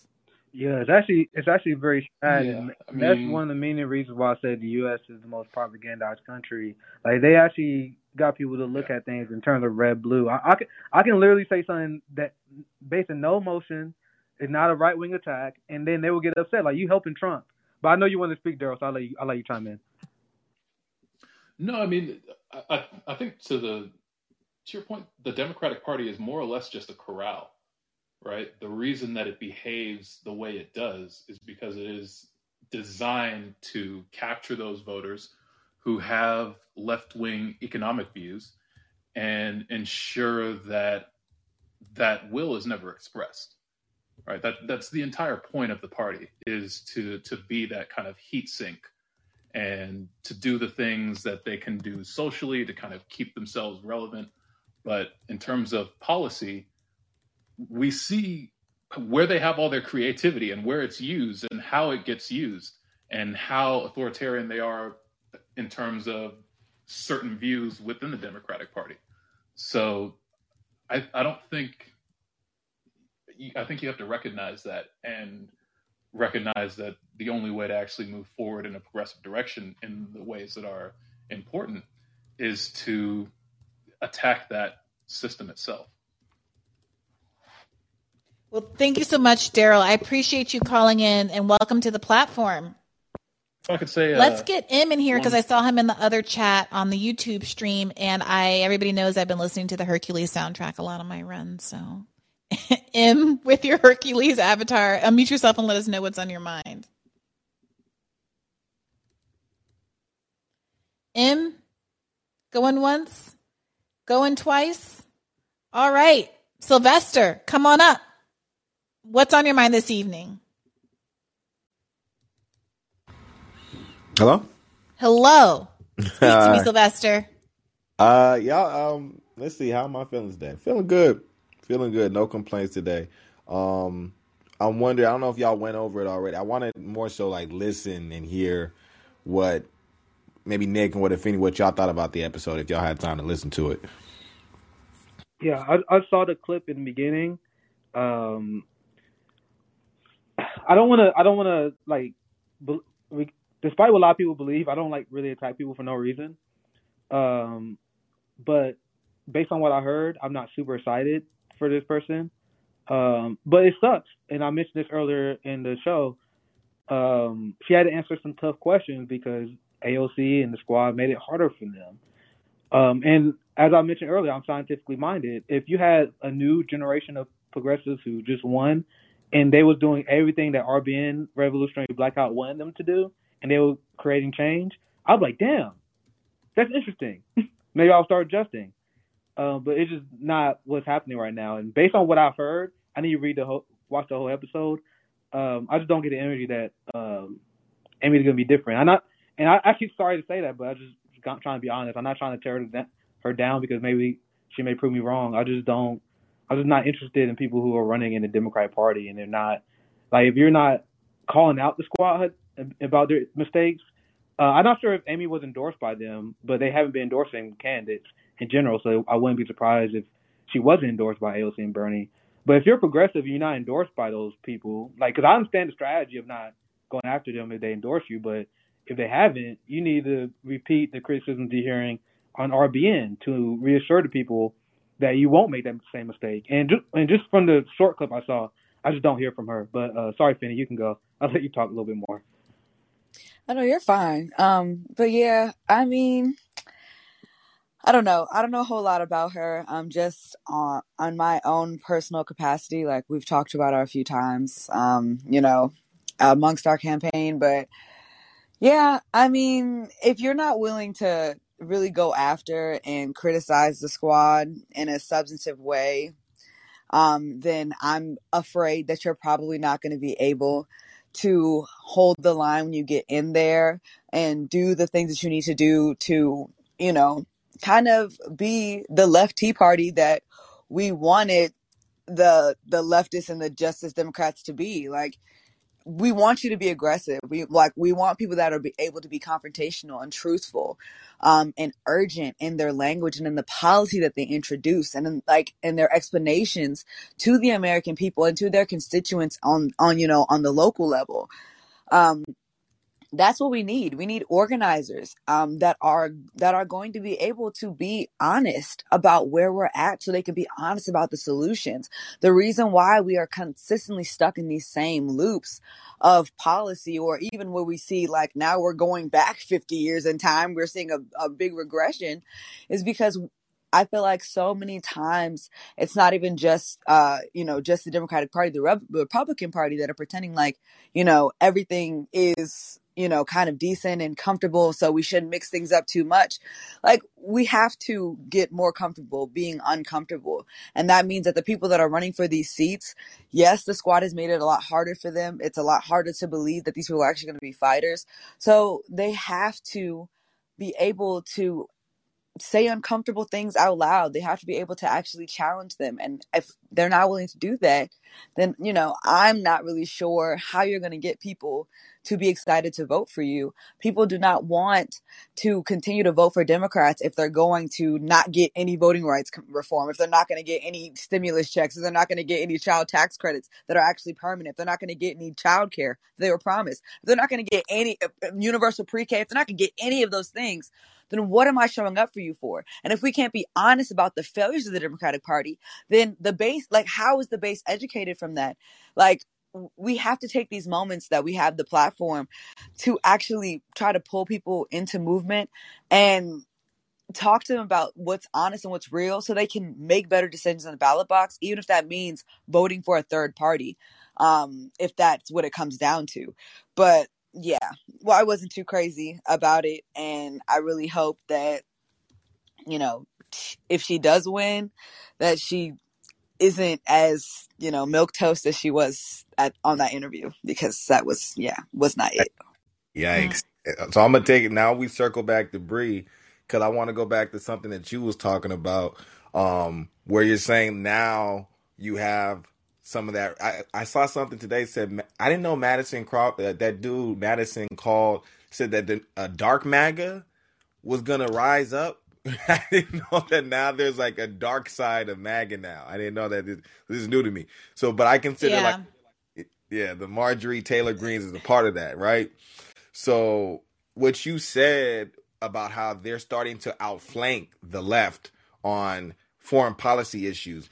And I thought I was tripping too, but I don't really see them outspoken on the international stuff. I see them voting and send more money to Ukraine.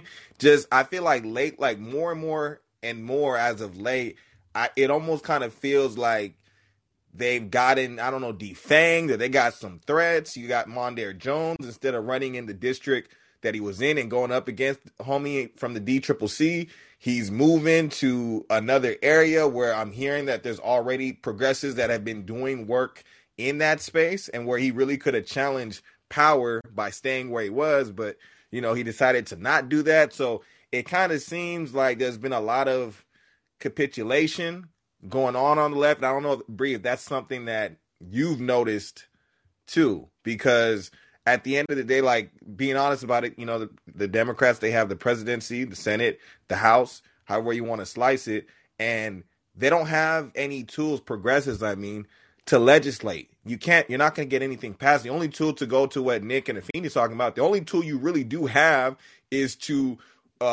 organize on the ground for direct actions. Use those email lists that you're talking about. That's the only real tool that you have. Otherwise, it's kind of like you're just a megaphone talking and not really doing anything.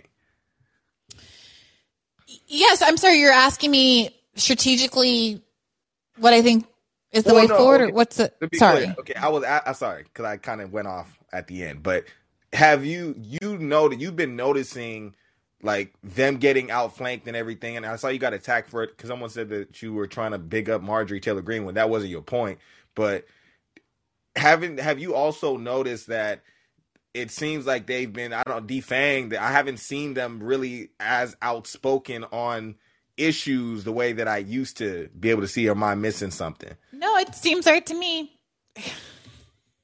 I haven't seen it either. I mean, they had that Nancy Pelosi talk. I don't know what's going on, but like, look, AOC said specifically she was threatened. I think Cori Bush, or somebody who has knowledge of Cori Bush, said that she was threatened out of endorsing Nina Turner. Like, we saw AOC crying on the floor. Telling. Like, let me tell you, if anybody ever threatens me, you're going to hear about it.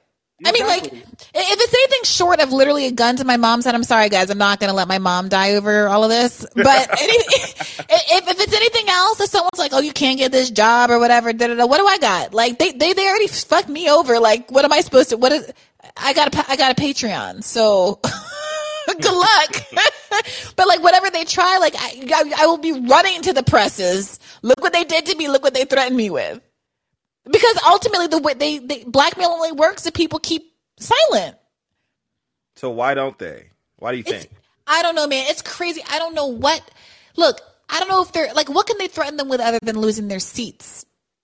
I mean, that's literally it, though. That's literally the threat. The threat is, hey, this is an election year. We will spend this money against you. We will do whatever we have to do to get you out of your seat.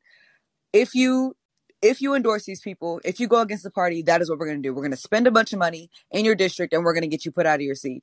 Even Cori right now is going through a tough primary. That is not on accident. Oh wow, like, this is not on accident. Mm-hmm. So it's just like, I don't know.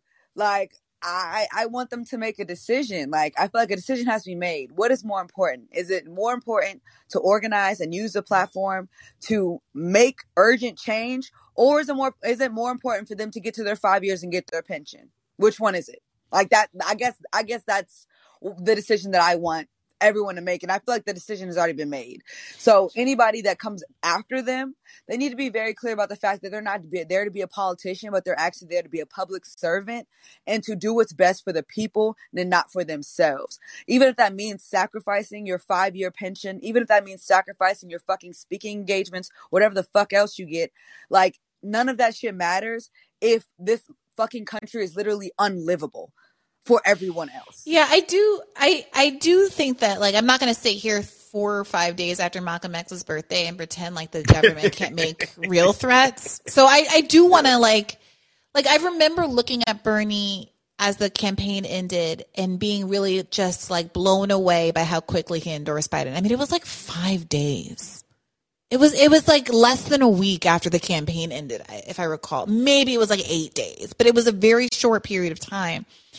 And looking at his posture and just trying to understand why on earth, like, to me, it was like, seemed clear that he was too old to run again. There was nothing coming down the pike. You know, this was his last shot at extracting leverage. The pandemic was just heating up, and it seemed like reality was endorsing Bernie the way that, you know, Kianga wrote that great article. And I couldn't help but think along those lines, like, is there something, do they have like a CIA file on everybody and they have some embarrassing video of them, you know, at a brothel in 1942? Like, what could it possibly be that you're willing to throw it all away over? Is it like, and is sexual stuff, does anyone even care about that anymore? Like, does an affair, does anybody care about that anymore? Just like, I was just really struggling to figure it out. Like, is it nudes? I think about that sometimes. Like, how could they get me because I'm so Pollyanna? Like, what could they do? Like, peeping Tommy in my window and catch me changing one day? What, am I going to throw all my politics over the bus because of a topless photo? I mean, guys, it looks the same as everybody else's top. Yeah.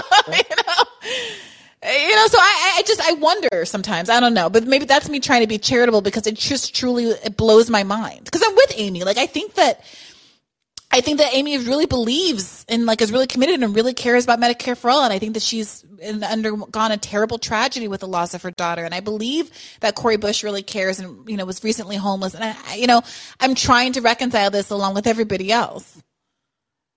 Did you have the opportunity to ask him or? Yeah, I asked Amy.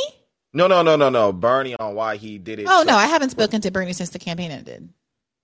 Oh, no, so back then you didn't have the opportunity to ask him. No, the campaign was over. Oh, okay. And then it's just like we didn't talk after that. That was it. Like, S&T didn't talk to Bernie. I mean, and obviously now, you know, there's been the endorsement and a lot of stuff, but that, like, for like, I feel like I spoke to her like a year after, and they hadn't spoken. Because that's the I guess because Chris Hedges, he was talking about it on one of your previous episodes. It's kind of like, what do you, him being, I don't know how old, 80, 90, whatever. Like, what do you even have to lose at this point? Like, you've been here all this time. Like, if anyone, you would be most well positioned to take that type of risk because, like, if you don't, you know, you're not going to lose your seat. You're too popular in your state. And then, like, what else could they take from you that they haven't already taken from you? Like, they literally stole an election from you. They can't take anything else. So, it kind of leaves you kind of wondering, but. Yeah, well, thank you for that, Sylvester. I'm wondering. We're all wondering, but we'll live to wonder another day. We'll see if Amy gets in there, and we'll see if things are different. I will say that, you know, I am heartened somewhat by Amy's relationship to independent media, and I told her how it was going to go down, and she was willing to submit to the questions, and she was very gracious afterward, and did not have any issue with any of the line of questioning, and was like, "Yeah, I get it." She says she gets it, and she's going to give it some thought, and that a lot of the stuff about force of vote and stuff, you know, I think she said on the show was kind of novel to her, which, you know, take that however you want to take it. But, you know, that's at least some kind of progress. So we'll see about that. Thank you, as always, Sylvester. And let's hear from Melissa. Melissa, unmute yourself and let us know what's on your mind. All right. I almost hung up, but I didn't. You win all the prizes, Melissa. Perseverance wins. Yay. Okay, this isn't what I want to talk about, but I love you on Rising. And are you going to be there permanently? Are you filling in? What's going on? So far, I'm just filling in and doing it on a test basis and seeing how we feel about it. But I will leave it to Rising to make a more permanent announcement if and when that happens. But I'm going to be on there for the foreseeable future. Excellent. Great. Okay. I want to hear Nick's opinion on this. I don't know, Nick, but I take you're from Missouri. How you doing? Good. I'm wondering about Lucas Kuntz's approach. And I think he has a chance if he can get through the primary. I'm concerned that he's so focused on beating Eric Greitens that he is alienating. Did you say Quentin Lucas, right? Pardon me? Did you say Quentin Lucas? I missed the name. No, Lucas Kuntz, running for Senate in Missouri. Yeah, I've been barely paying attention to that. Do you want to give us fill us in on that? Because I don't I don't think that's gonna really impact. But you can explain a little bit more. I just haven't been following that closely. Okay. He's really cool. He's running as a populist, but in the Democratic Party. Oh, interesting. And do you know what his platform is like? Yeah, it's great. It's he's really focused on bringing manufacturing back to Missouri, green manufacturing. He wants to get away from fossil fuels. He is really focused on the Chinese buying all the farmland in Missouri. Melissa, is this someone who's running as a left populist or a right populist? Left. Okay, yeah, and who are they running against? What's the deal? Is it a long-time incumbent? What is an open seat? Okay. What's the deal? This is for Roy Blunt's seat. Okay. Because Roy Blunt is retiring. And Lucas, he's been on Rising several times and on Breaking Points.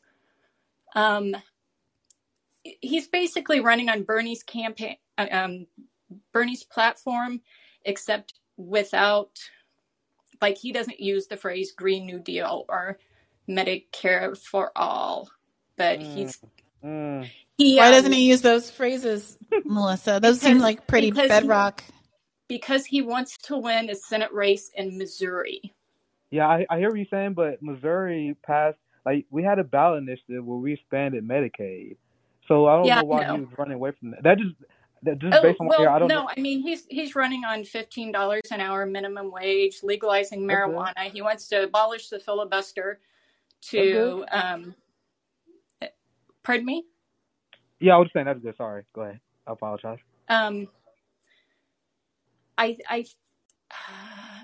He has polling right now showing that he's within a point of Eric Greitens in the general election. That's interesting. And yeah, he's running as a leftist populist. Yeah, so I haven't been paying attention to that Senate race. You guys gotta understand, we are children of Claire McCaskill versus Josh Hawley, Roy Blunt, and the worst. So I literally tuned out a Senate in Missouri because we got literally the worst politicians. You've got to pay attention to Lucas Kuntz because he is. I appreciate good. That. I'll look into that. Thank you for that endorsement of the mayor of Ferguson. That's interesting. See, I'll look into that. Thank you for that tip. Thank you, Melissa. We'll definitely check that out and appreciate you calling in. Okay. All right. Have a good night. Jesse, unmute yourself and let us know what's in your mind. Hello. Hey, Jesse. What's on your mind this evening? Oh, well, I'm a big fan. You definitely helped to make me feel not so alone out here. You and all the people and the call-in and everything. Thank you, Jesse. That's sweet. I just I watched the show today and basically, I wasn't really thrilled with kind of the, I was curious, what media, she watches and like where she's getting her news that she didn't know about some of the things that you were talking about. Mm-hmm. And basically, it, like just you talking to her mm-hmm. kind of felt like a litmus test, basically, mm-hmm. where I could see, okay, this isn't really somebody to get super excited about. Mm-hmm. And I just appreciate you asking the questions that you did. And like, I mean, I definitely respect the idea that, you know, she took it to heart and is going to think through things and everything. But I really appreciate the questions that you asked her. Well, thank you. Thank you, Jesse. I appreciate you appreciating it, and I'm going to keep doing it. I don't know how you guys feel about these candidate interviews. You know, I feel an obligation to do them. I don't know how I can sit here and say left media matters and the candidates you care about left media if we're not willing to engage them when they're so desperate to get, you know, platforms and attention. So I understand that there's probably some sexier topics that people want to hear from, and a lot of folks are completely over electoralism. But maybe one day we'll get the candidate that actually, you know, scratches that itch and answers the way that become in a way that becomes a model for everyone else. Maybe it'll be Michaela Effini. We'll see. But thank you so much for calling in, Jesse. I would love to know what she thinks about the socialist alternative. Also, like, what's her opinion? You know, like, what does she have to say about them? What does she have to say about? I mean, is she going to call out other progressives? Like, yeah. Well, we did ask her that, and so you know, you heard her response. Yeah. You know, there was a certain unwillingness to engage in that front, but. You know, well, I think there is some question as to what people are, you know, I don't know. I can't speak for her, but I do sense some constraint from having these relationships with folks. You know, they were all campaigning together in the burning down the house days. And I don't think that it's helping some of the people who are trying to get into Congress that they feel like they need to protect the ones that are already in. But I appreciate you calling in, Jesse. Yeah. One time that you mentioned. Oh, I'm so sorry. I am so sorry. I pressed next and then you started talking and I didn't mean to cut you off midstream. I apologize, Jesse. I'm just trying to get through some more callers before the end of the night. Tracy, can you unmute yourself and let us know what's on your mind? Yes. Hello, everyone. And well, first, I just wanted to say, because you wanted some feedback on the YouTube, I think it was pretty cool that we started on YouTube first. Oh, good. That's how I kind of got here. And so and I didn't watch the whole interview with Amy. Mm-hmm. So thank you for posting a few of those clips because it was helpful to get a perspective. And your question is did she make the case for electoralism? And I think the answer is hail to the no. Mm. And I really liked the conversation that was being had with Sylvester, because that's exactly what I wanted to talk about. I think it's very clear that the Democrats are not going to help us, period. Mm. They've been in office enough time, and I think we've had enough discussion in how they're not helping us, and we need to refocus. And the only thing I want to know is why they all changed their tune. And I do think it's serious. I think it is on some Malcolm X type shit. Mm. I don't think it's because... you know, they don't want to lose a seat, or they don't want to, you know, lose out on a committee or something like that. You know, mm-hmm. we got to look at what this government is and what this country is and the historical and current sinister stuff that they do. I feel like it's all on purpose.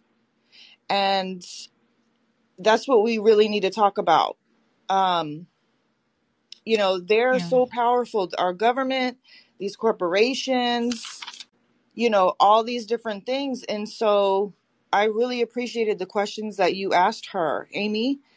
And I think that all the candidates who are running, especially on the federal level, must answer these questions. And I don't get how she totally just she appeared to not even understand everything that's clear to us with your line of questioning. So how is she not paying attention to how they all left us and sold out on us as soon as they got in office? I don't know if their lives were threatened or their families' lives were threatened with that was being discussed before.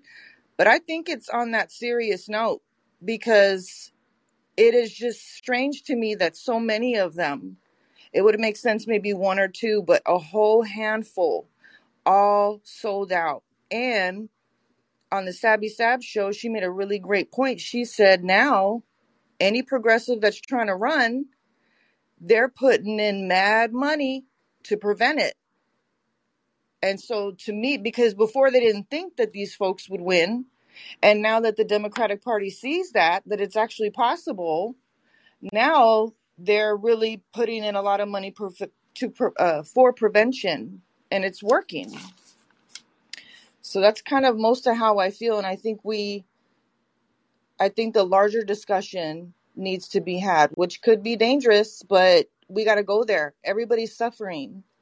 Yeah, I'm with you, Tracy. I do think it's like this collective action problem. I don't want to be glib or dismissive of real threats, whether they rise to the level of like actual physical threat or if it's something else that's, you know, really meaningful. I heard a story recently about an attorney, a corporate attorney, who as part of a strategy when deposing someone, basically got her employer to offer his ex-wife a job in a different state that was really good for her career so that she would move with a kid as a kind of coercive threat, like to separate the family, right?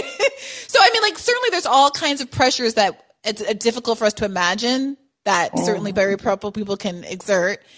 And I think, I mean, I'm not trying to be like funny, but like I watched the one with Frank Underwood. What's that one called? House of Cards. I mean, I watched House of Cards. I mean, nothing is new under the sun. As far as I'm concerned, the human imagination isn't as imaginative as real life. So, I know you love that show. Yeah. You know, so I appreciate you calling in, Tracy, and I'm with you. Nick, Athene, as always, feel free to jump in whenever and wherever you feel like saying something. Let's go to Alex next. I don't recognize this avatar. Lots of cats, a lot of cat people in the chat. What's on your mind, Alex? Definitely cat people. So I want to talk about electoralism, and I want to use Florida as an example, which is bizarre because obviously if you've been paying attention to anything, Florida is a weird state. I'm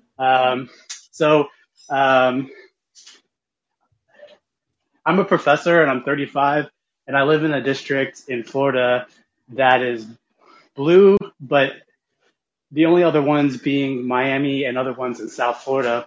And I want to advocate for ballot initiatives and local politics being a big strategy for why people should vote and have electoral strategy, though being more nuanced about who they vote for president. So just as an example, at the university I work at, there was a push for adjunct professors to unionize, and it was the president of the campus that illegally hired a team to union bust, and it worked. And they only got it stopped for the legal part of it because some of the local elected officials who were Democrats, and I don't vote for Democrats, I never have and I never will, but I'll talk about that in a second. But they were the only people who came to our defense. They came to our board of trustees meetings. They were people in high positions of power, had a lot of influence over my city of Gainesville. And they, unfortunately, a lot of professors are neoliberal. They will vote for Biden or Clinton, and they just, they don't think basically about politics at all because they have privileged positions.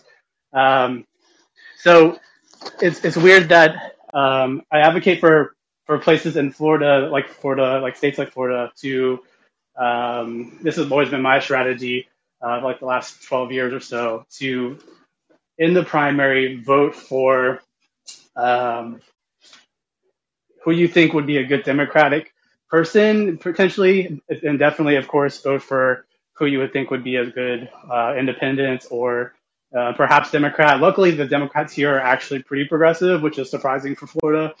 And they're more neoliberal in Miami and South Florida. But switching, if you can, if your state allows it, to vote for third party. I always vote for the Green Party since Nader, and Stein and Sawant, if I could. Those are my kind of people I would go to. So I would advocate for, if your state allows it, to switch that. And then, of course, do as much homework as you can about your local candidates, because at least in my city, a medium-sized city in Florida, they come to my historically segregated neighborhood, and they always come talk to us, even individually. And they're actually like doing good work here, and people don't know that narrative about where I live, and especially about Florida, because it's always talked about as Republican or purple in some way. But I think that's shifting really quickly because of electoralism.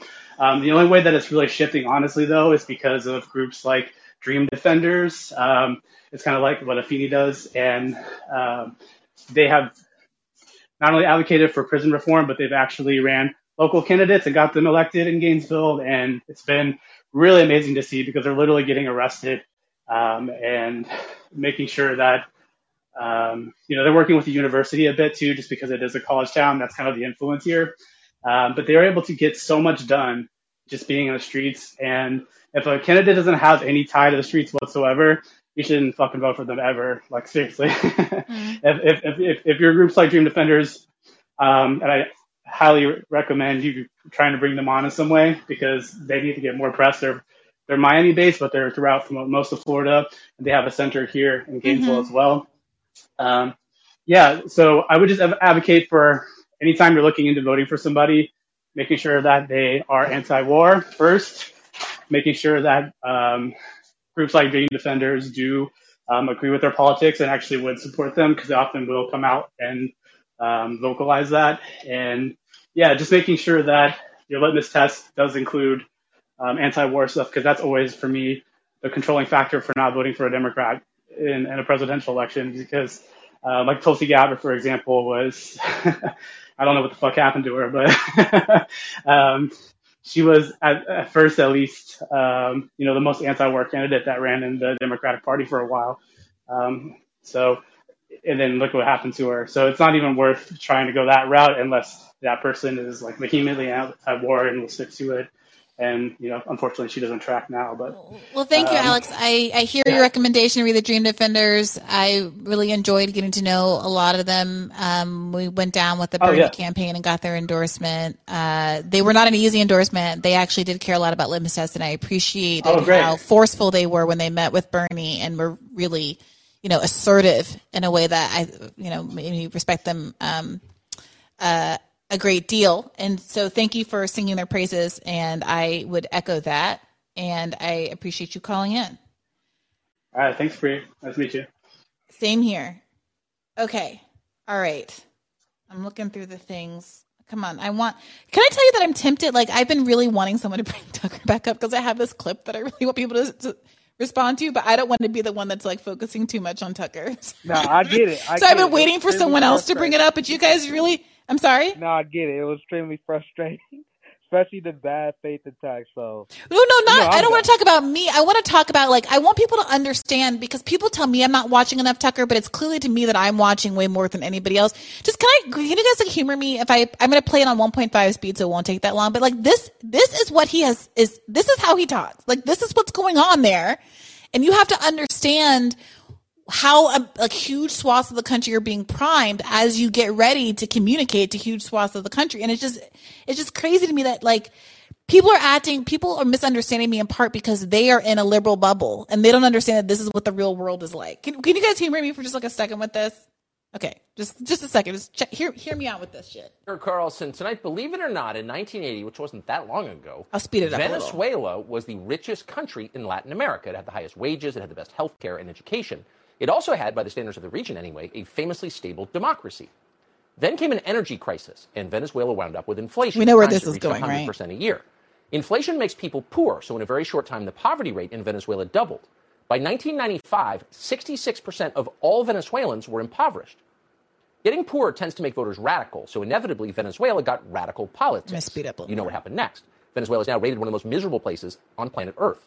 A few years ago, citizens in Caracas were reduced to eating zoo animals. There was no food, and for that matter, there was no electricity.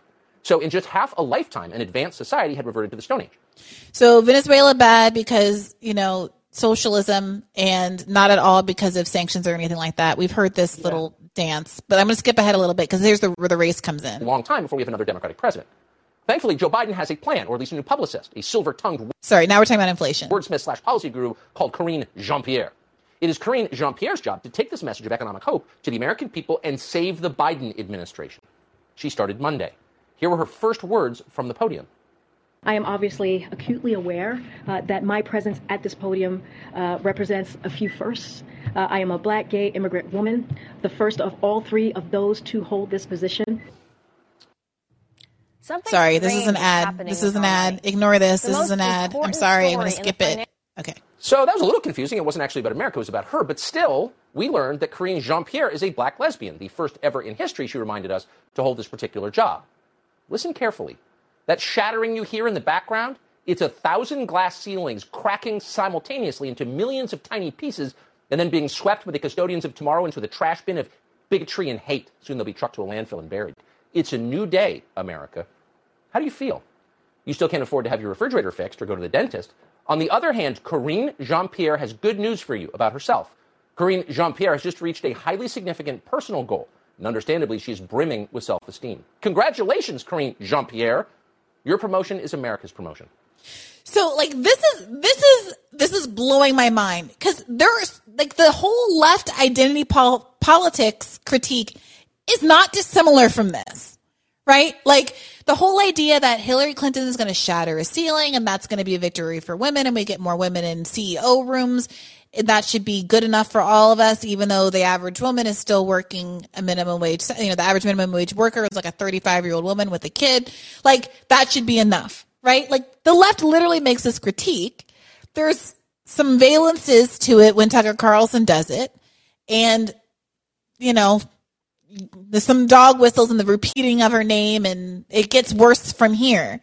But, like, I don't think anybody has any notion that so much of what's built into here is some stuff that's a legitimate critique mixed in with the rest. And I don't know. Okay, let me just go a little more. By the way, the graphic on the screen is a picture of Karine Jean-Pierre with me, me, me. It's all about me written underneath her face. Okay, let's go a little bit longer. Hope it feels good. You're going to want to hold on to that sensation, what you're now experiencing, and treasure it in the days ahead like a hand warmer as America becomes poorer than you ever imagined possible. And it is. As of tonight, parents across the country can't find baby formula. So here's what he's going to do. The left would just leave the critique at, you know, obviously we need more things delivered for the American people, Democrats. What he basically does next is he basically blames diversity more concretely and directly for the deficits that exist with baby food, with the supply chain crisis things, all of that. And, like, more pointedly blames the idea of diversity as opposed to the weaponization of identity. Here we go. Oh, no big deal. Well, it is actually a big deal, because as a result of that, several children have just been hospitalized in the state of Tennessee. Fertilizer prices, meanwhile, have hit record highs. That will mean food shortages around the world, famine in some places, starvation. It'll mean shortages here. Food inflation, Bloomberg reports, will, quote, leave no household unscathed. And then gas prices also just hit an all-time high. They're not going down. Mike Jennings, the CEO at a major refiner, says gas prices will stay high for the foreseeable future. Quote, I don't see any signs of it ending soon or well. And that's true of inflation across every major sector of this economy. Axios reporting tonight that, quote, inflation is pushing prices higher and higher, and some of those costs may never come back down to the levels Americans were accustomed to before the pandemic. More than half the CEOs in this country publicly predict that recession is imminent. That's what they're saying in public. Imagine what they're saying in private. Morgan Stanley says there's a 27% chance we get a recession in the next 12 months. That's up from 5% just 2 months ago. So that's scary. But the scariest fact of all, we appear to be running out of energy. Congress never passed the Green New Deal, but we somehow got it anyway. And here are the results. According to the Wall Street Journal, quote, from California to Texas. That's insane, but okay. Texas to Indiana, electric grid operators are warning that power generating capacity is struggling to keep up with demand. That gap could lead to rolling blackouts during heat waves or other peak periods as soon as this year. In other words, turn on your air conditioning in August and it won't work, and neither will your lights. The Midcontinent Independent System Operator, which oversees the energy grid in the Midwest, says it's preparing to, quote, take emergency measures in advance of capacity issues this summer. In other words, no more electricity. The North American Electric Reliability Corporation, which oversees energy output in the country, released an assessment this year saying the entire western U.S. is, quote, at risk of energy emergencies due to the limited supply of electricity available for transfer. So this has never happened. It's happening now. Why? Why is this happening? Well, according to the Wall Street Journal, quote, the challenge is that wind and solar farms, which are among the cheapest forms of power generation, don't produce electricity at all times and need large batteries to store their output for later use.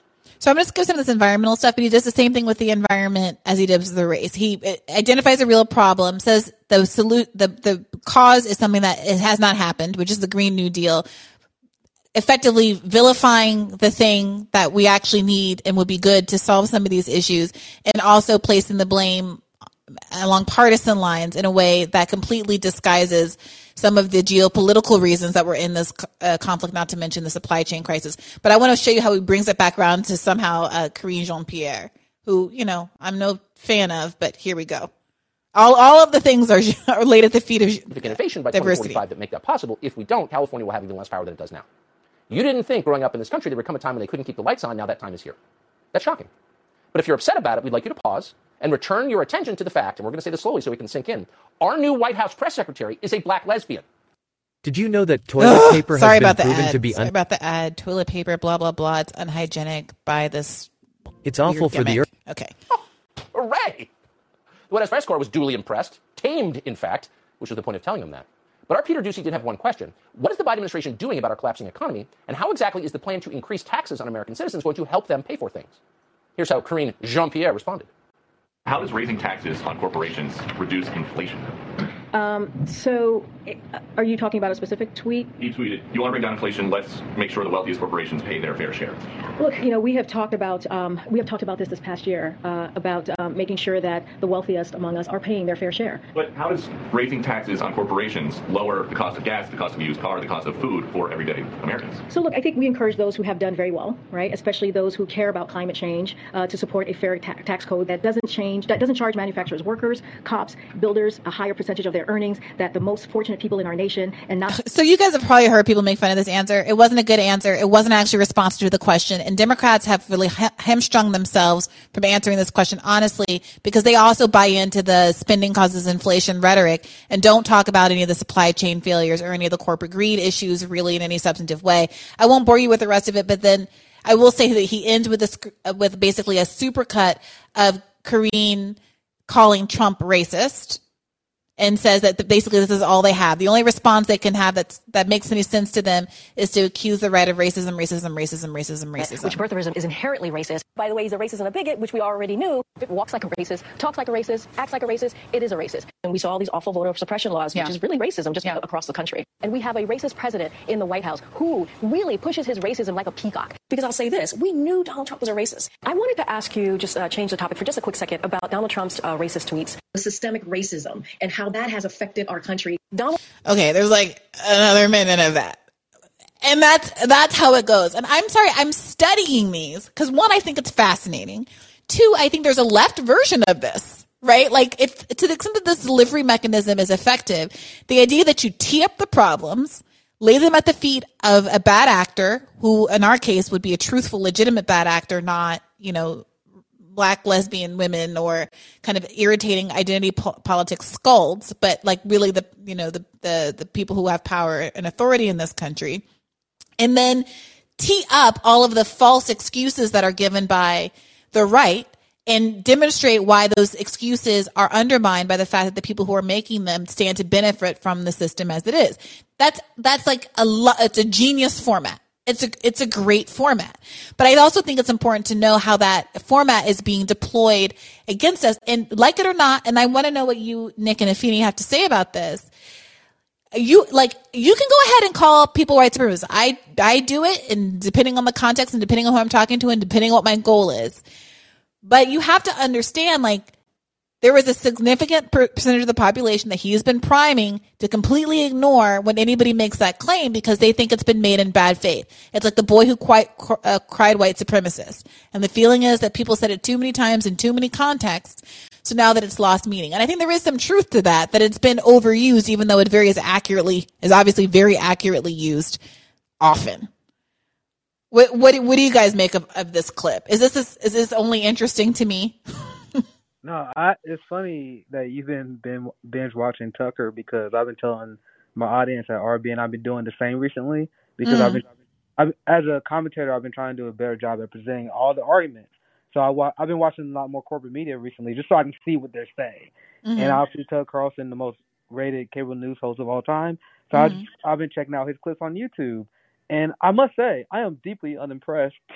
But what he does is very masterful. He's one of the best propagandists because Democrats leave the giant opening for him. And that's what I was mentioning earlier regarding like white comfort, where they're trying to blame Tucker Carlson for all the issues that they have. Like, they leaving the lane open for him to mock identity politics the way that we have. On RBN, I talk about the bastardization of identity politics by black liberals and the establishment that hides behind them. And people always wonder why I call them out, because what they're doing is actively harmful to our community, because they actually destroy what it really means to have class consciousness and what the true message of identity politics, which is a uniter.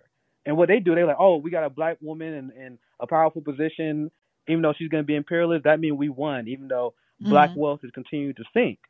So they actually, through their horrific messaging, hurt our community because they allow fake populists like Tucker Carlson to call them out for their hypocrisy.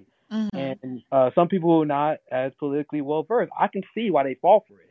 Mm-hmm. I can see the techniques that he does. It's really effective because, as I mentioned, Democrats let this giant lane open because they bastardized identity politics. While listening to that segment, he's nailing her. He's nailing their hypocrisy, but it doesn't mean he's a good faith actor. No, and also she answered a question poorly. I think that what they do, they will find an example of someone on the opposite side doing something bad, giving a messy answer, not knowing something. You know, like, everyone makes mistakes.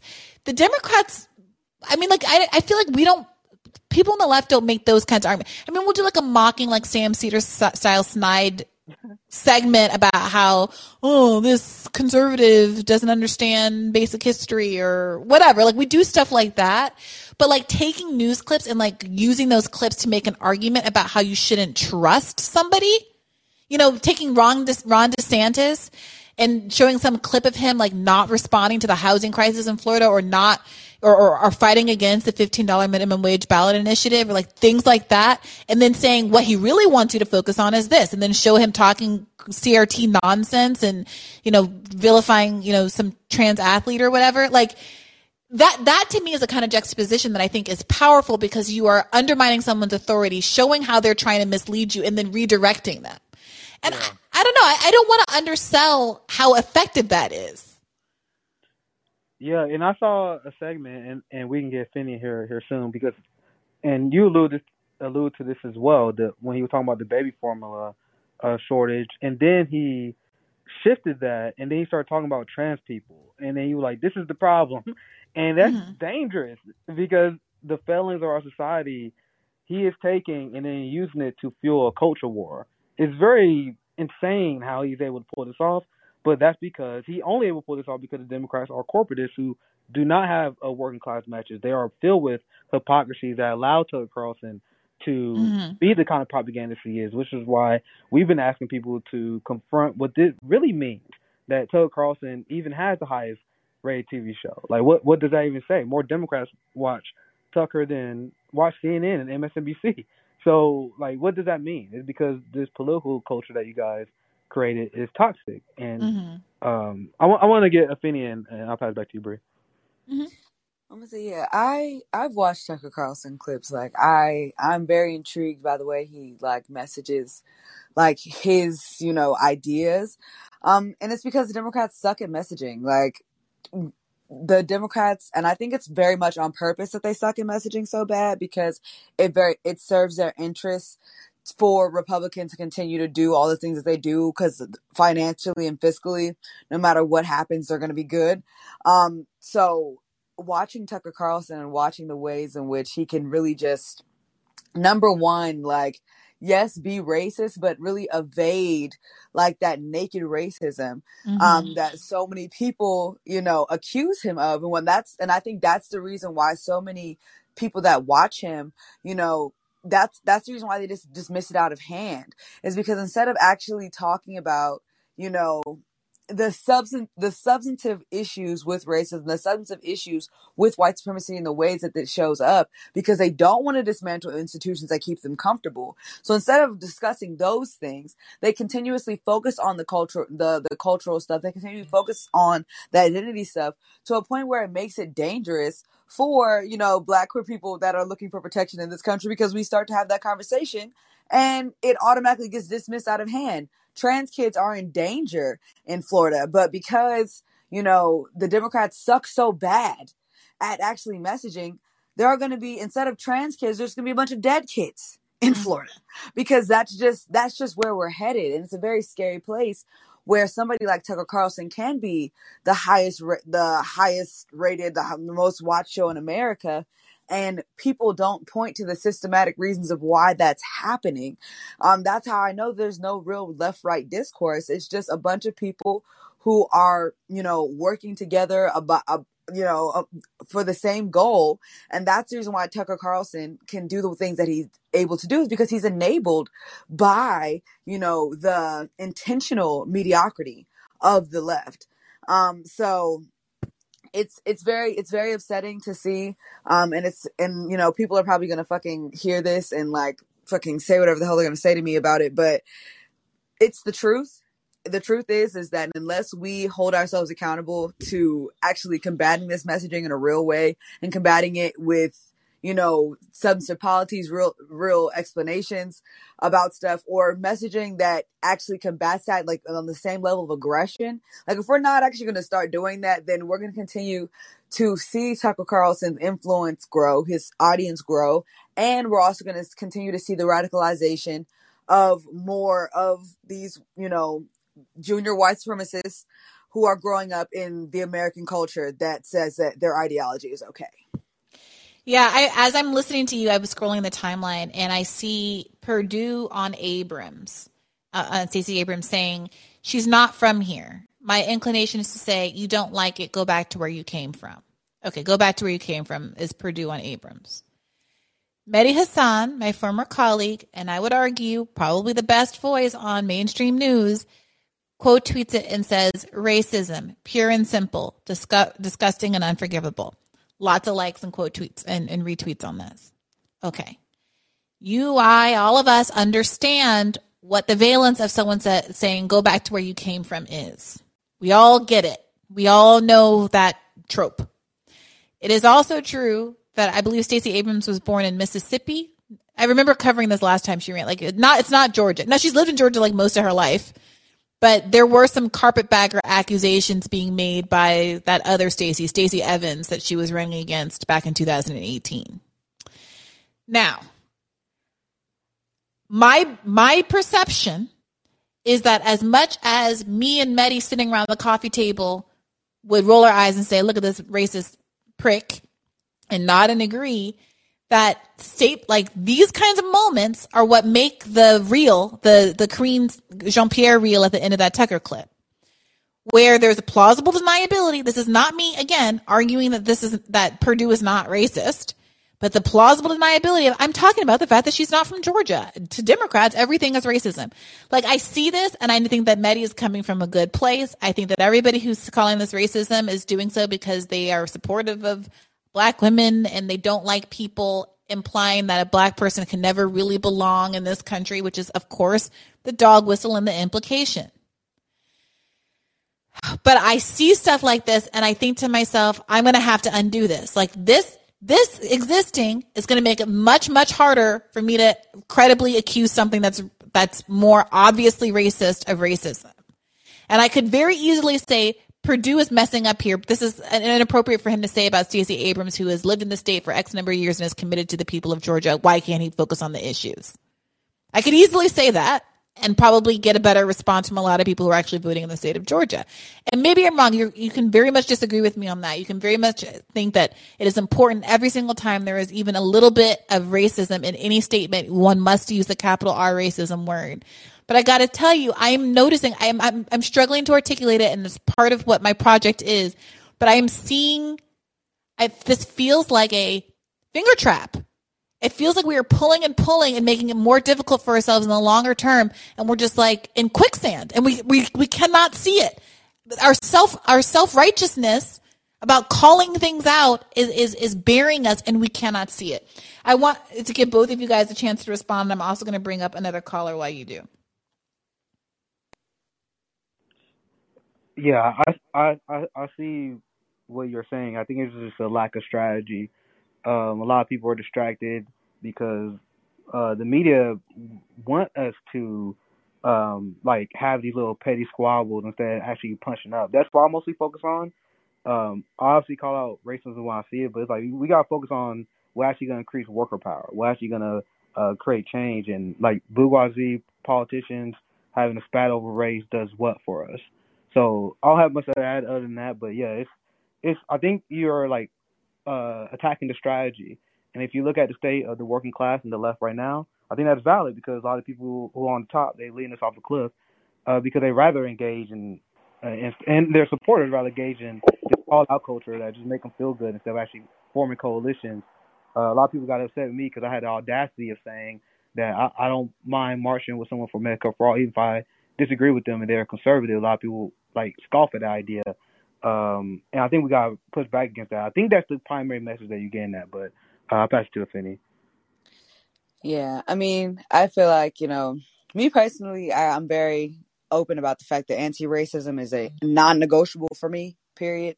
But other than that, like, I really have no issue marching people, organizing people that I don't fully agree with.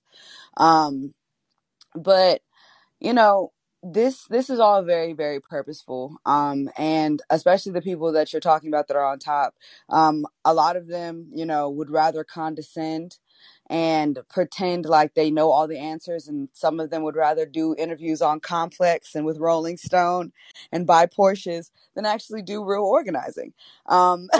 So, you know, they want to shame real organizers for doing the work. And we have to kind of figure out how to combat that. And I feel like even, you know, Christian Smalls and the AOU showed us that if people organize, then we can win. Even with the Starbucks unionization that's happening nationally, again, if people organize, they can win. And that's where our power is. And it's really just about proving these people wrong. Even if they don't want to hold themselves accountable, I think that, you know, even myself being somebody who, you know, was a TYT member, I've been a part of a lot of different Patreons, of a lot of different, you know, so quote unquote left media shows. And, you know, it's a tough pill to swallow to know that some of the people that helped you, you know, as a gateway to get to the point where you are now, you had to leave them behind ideologically because they're still so attached to their comfortability. And we really don't have time for that. Like, our American citizens don't have time for that. The working poor don't have time for that. Working class and the barely middle class, as Nina Turner fucking calls them, they don't have time for that shit either. So we have to come up with urgent solutions and be creative about it and put the courage towards building and fighting for the better world that we want. Like, I know that's like it's probably really shitty to hear, but like, we have to save ourselves. Like, we really do, especially in the richest, most propagandized empire in the world. We have to save ourselves because nobody on the top of this empire that is benefiting from it, even people that have proximity or access to the top of this that are benefiting from that access, they are not going to help us. They're not going to save us. And yeah, like, we really have to fight for ourselves, period.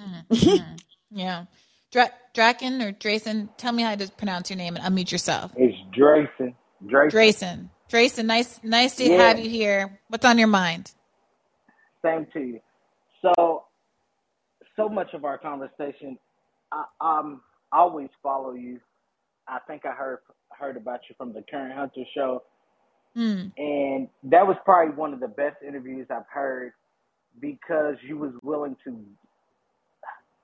So I think so much of the left is timid in how we go at certain people or certain policies.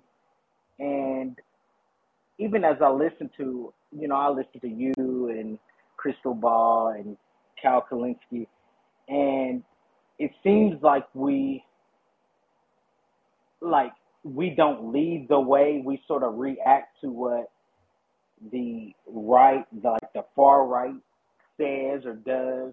Mm-hmm. And I think we're in a moment where, like, what the policies that we subscribe to are the solution. And even as I listen to this conversation, it's, you know, I'm from a small town in Kentucky. I ran for local office in Kentucky. Mm. And I don't know anyone who would listen to this conversation and sort of buy into it, because it's so academic sometimes, where it's like the solutions are simple. Like, we say Medicare for all because that is like the it is a simple solution to your problem. And I think sometimes we over academicize this problem, if that makes sense. And it's Drayson said, "Log off, Queen." I love what you do, but I think in a place like Kentucky, it's like, and I love Nina Turner. One of the reasons why I ran for local office was because of Nina Turner. But then sometimes it's like, when I listen to her now, it's like, no, you have to separate yourself from the Democratic Party in most places. I know in a place like Kentucky, it's like you get votes for calling out the Democratic Party, and you have to separate yourself. And sometimes I even with your last interview, I sort of cringe, because it's like, who do you want? Like, are you willing to give up yourself to be elected? So much of if you are not willing to call out them by name, Nancy Pelosi or Joe Biden by name, when you're campaigning, there's no reason to expect that you're going to do it when you get elected in. And I love Nina Turner, but in this last election, it was like we were sort of tiptoeing around, calling out these people. And at one point, it seems like, as someone who subscribes to leftist policies, winning does not have to be the only. Winning is not the end goal necessarily. It's are you convincing enough people that Medicare for all is the way, that a federal job guarantee is the way? And I think sometimes, even with Nina Turner, it seems like winning was the end goal versus convincing enough people that Medicare for all is the way, that federal job guarantee is the way. Does that make sense? No, I think that's a really good point for two reasons. One, I think there's a credibility, issue that happens when it seems like it's for your own personal aggrandizement as opposed to the underlying policies. And I think there's a real rhetorical benefit that comes from being like, I'm here running on these issues. It's not about me. Bernie, it's not me, it's us. But the other thing is, I think that Bernie's another good example of saying the same thing for 40 years and having this kind of broader political agenda outside of a presidential context. But when you look at what the right has done also, they've been on this tip for 50 years. I bring it up on the show all the time, and hopefully I can convince my favorite law professor to come and just actually give us a deeper historical story here. But, in the 1960s, 70s, they looked around and they were like, "Ooh, shit! We're losing all of these wars. We're losing the culture war. First, it's women's rights, and then civil rights, and then feminism, and then gay rights, and we can't have this happening. All these kids are going to college, and it's largely free, and they're getting radicalized. And Black Panthers are out here, and the courthouse in California. We got to nip this in the bud." And at that time, the Powell memo, written by soon-to-be Supreme Court Justice Lewis Powell, set out an agenda for how the Republicans were going to take over the country. And it was a 50-year game plan. And one of the points on there was take over the media, start an independent, start a separate right-wing media and exploit this newfound, cable news phenomenon. Obviously, that worked out just grand. But it took time, right? It took time for them to do that. One of the points was take over the Supreme Court, start an organization to start a feeder program of ideologically programmed folks up through the court system. This was not something that happened by accident. And I think that when you are focused on the broader ideology as opposed to on the goals, you get us to a place where now all of us are waking up and looking around like, holy shit, how did all these people come to believe this stuff? How did this happen? And it seems like such an uphill battle, and we got to undo all this programming. Well, it's because they were focused on convincing people of like some ideological principles in the longer term, even when they understood they weren't going to be winning elections at the highest level or even having control of the Supreme Court or whatever. Right. I agree. And what's interesting is like in Kentucky, it's between Charles Booker, who says he's progressive, and Rand Paul.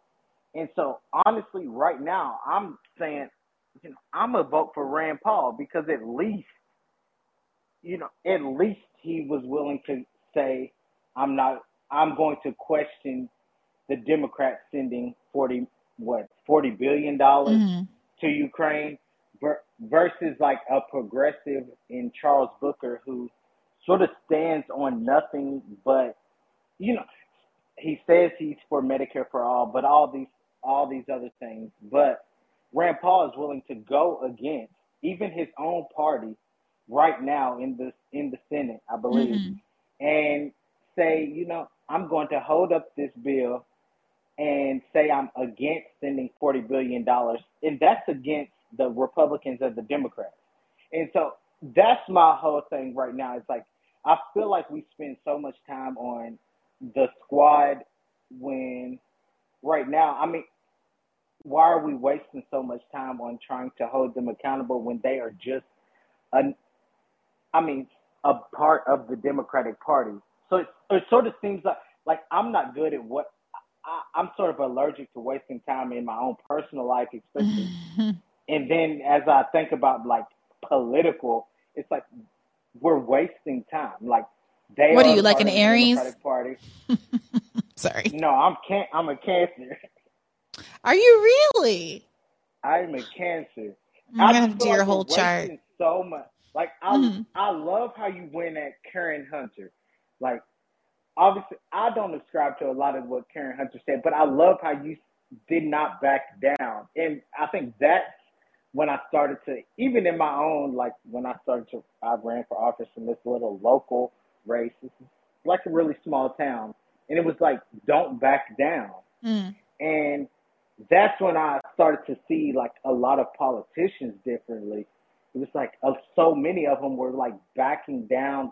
They weren't willing to, you know, call a spade, and I lost a lot of respect for a lot of them, whether it be Bernie, someone who I really respected, Nina Turner, someone I really respected, even AOC. A lot of them seem like they're just influencers to me now. But it's like, no, if this moment is what you say it is, where we are losing democracy, quote unquote, then you have to choose a side, and you're going to choose it because it's the right thing to do, and you're not concerned with necessarily getting reelected. You're not concerned with being a part of Nancy Pelosi's crowd and all of them. It's because you are choosing the right thing to do in this moment.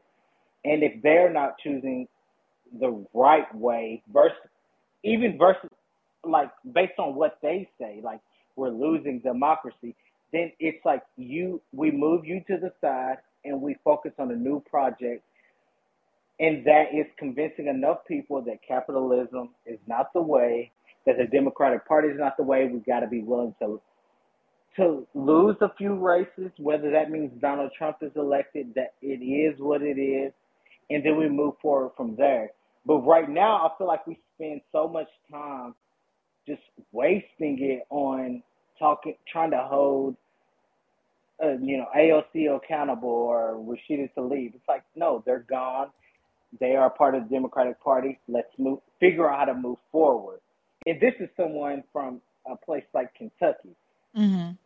Well, I want to say thank you so much for throwing your hat in the ring and getting involved in that way. I think folks who are frustrated about electoral politics still have a lot of confidence in more local politics. So thank you for putting your money where your mouth is. And I think that you make a really solid point about being perceived, you know, sticking to your guns. I think a lot of folks used to say about Bernie, I don't necessarily agree with him, but I think that he thinks his agenda is what's best for the country. I believe that he believes in him. And that makes people really like him, even if they disagree, you know. Yeah. And I think some of his best moments were, you know, that debate moment where this small business owner was like, I have a hair salon and I can't hire more people if I have to pay them a minimum wage. And he's like, respectfully, if you can't pay people a little wage, I don't think you should have a business. And I was like, oh, you know, the meme. And I feel like everyone should go and watch your interview with Karen Hunter. Like, I think that's how you go about it. Like, stop being scared. Like, stop acting like you don't know what the solutions are. Like, just go at it. And that's it. Well, I appreciate that. I will say I was proud of that interview. I enjoy, I mean, it was, you know, a little stressful, but I enjoyed that process. And I am probably prouder of that interview than I am of almost any other interview that I've done, because I do think it teed up all of the issues between neoliberalism and the left, especially through a Black lens, better than any other conversation I've ever had. And I also, it's, you can Google it. It's on YouTube. Google Brianna Gray, Karen Hunter. She has a very popular show for people who aren't familiar on Sirius FM with a huge audience. And thank you so much for listening. And thank you for coming on over and listening to me on my stage. Once you heard that, I really do appreciate you. Same to you. Shout out to Nick and Apini. Yes, most definitely. And you two should feel free to weigh in. Yeah, there was so many good stuff the last speaker was saying. Now, I remember the very first thing he said is there's some people in the South and working class who are turned off if you're, like, too academic. And I 100% agree. Like, whenever you guys see me on my Twitter timeline, Social MMA, or on Revolutionary Blackout, I'm kind of flexing. Right. I also kind of introduce like shock to people. I try and provoke thought. But when I canvas with people, I'm very proud to say I'm very effective at that. And that's how I got started. And I would literally talk to people, and I open this almost the same way every time. I'm like, what do you think the government is not doing for you? What is your biggest complaint with government? Mm-hmm. I open with that question. That question got people talking, especially in the South, where I was canvassing in strongly Black areas. A lot of people wasn't used to having people ask them that question. And I was speaking to a lot of older Black people where they're like, my healthcare cost is too high, housing cost is getting too high. South Carolina, they had horrible internet, and Bernie had a good internet plan. That was a very common tactic I used. Mm-hmm. And I bring that up, and it was like every time they were like, oh, they would at least say I'll look into Bernie, right? So like. You gotta be able to speak to people, and when I talk to some people, if I engage there on the left, I might flex on them and start quoting Marx and Lenin, but I don't do that with. I'm not gonna quote Lenin talking to a 70-year-old Black guy in South Carolina. That's not the right strategy. There's another good point he had, but before I get to that, Dufini, do you wanna add anything? Cause I got a lot to say regarding like how progressives speak, and a lot of people are tired of that. But before I do that, I want to get Finney here because I can rant for quite a while. Oh, absolutely. I mean, I completely agree. I think people are tired of hearing, you know, language that they don't necessarily relate to. You know, I grew up in a neighborhood where a lot of the things that people were saying to me, like culturally, we just really didn't understand like each other. So I definitely think it's important to meet people where they're at. And even on the campaign that I work on, we have Republican support because, you know, Maryland is a purple state and a lot of our district is in rural Southern Maryland. So there are Republicans that, you know, talk to us about the economic issues, especially because, you know, in certain parts of our district, people don't even have indoor plumbing. So like people aren't really worried about, you know, left versus right or whatever. They know for a fact they don't have indoor plumbing. They know for a fact they don't have access to broadband. They know for a fact that Southern Maryland hospitals are the only hospital around, and for some people that's 30 miles away, and they can't afford the ambulance ride, and they might not have the gas for it because gas prices are fucking astronomical.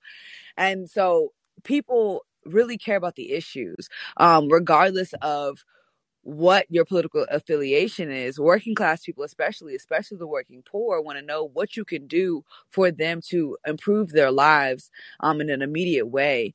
And, you know, I feel like one thing that a lot of people don't do is really try to build those coalitions on the local level. I mean, like local officials anyway, just in my experience working in PG County, Maryland and Charles County, Maryland, like I've seen a lot of like separation amongst the county leadership.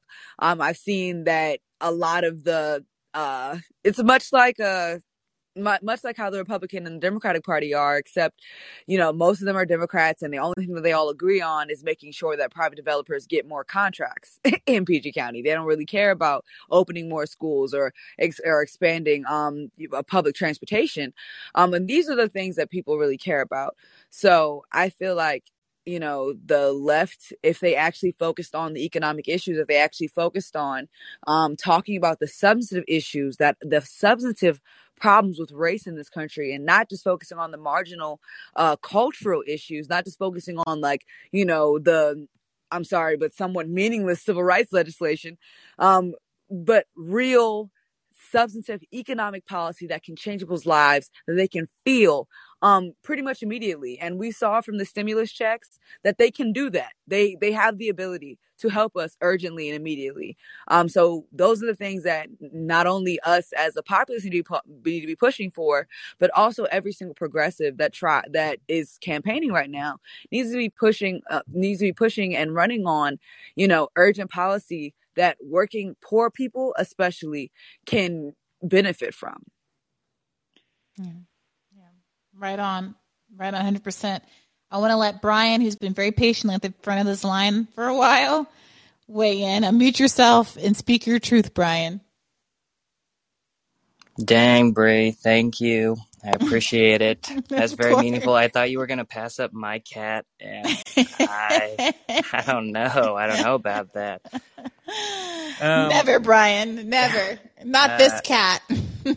Well, I appreciate it. Hey, I know what I've been waiting to ask about this for a minute. I want to stay true to this question I've been having, though I really do appreciate the discussion of Tucker and the tactics and all of that. So I'm grateful that you created the space that now I'm going to try to pivot to an episode. And that's a question from 2 episodes ago. Is that cool?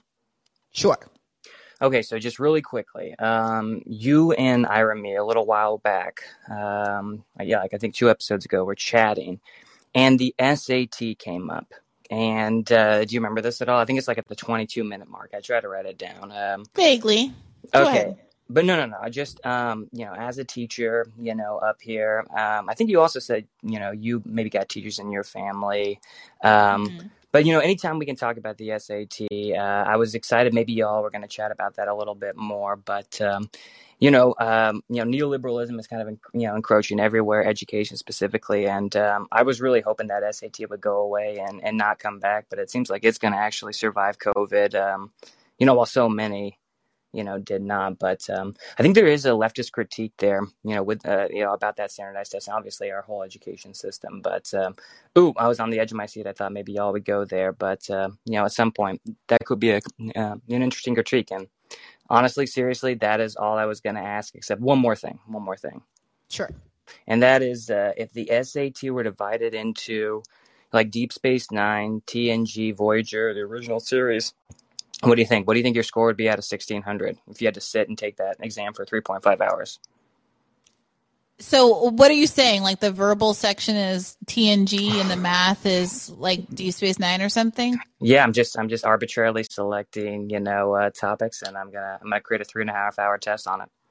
I mean, there's only 2 sections of the SAT, and there are like 8 or 9 Star Treks now? I mean, yeah. If you count the cartoon, there's like 2 on the air right now, 3 on the air right now.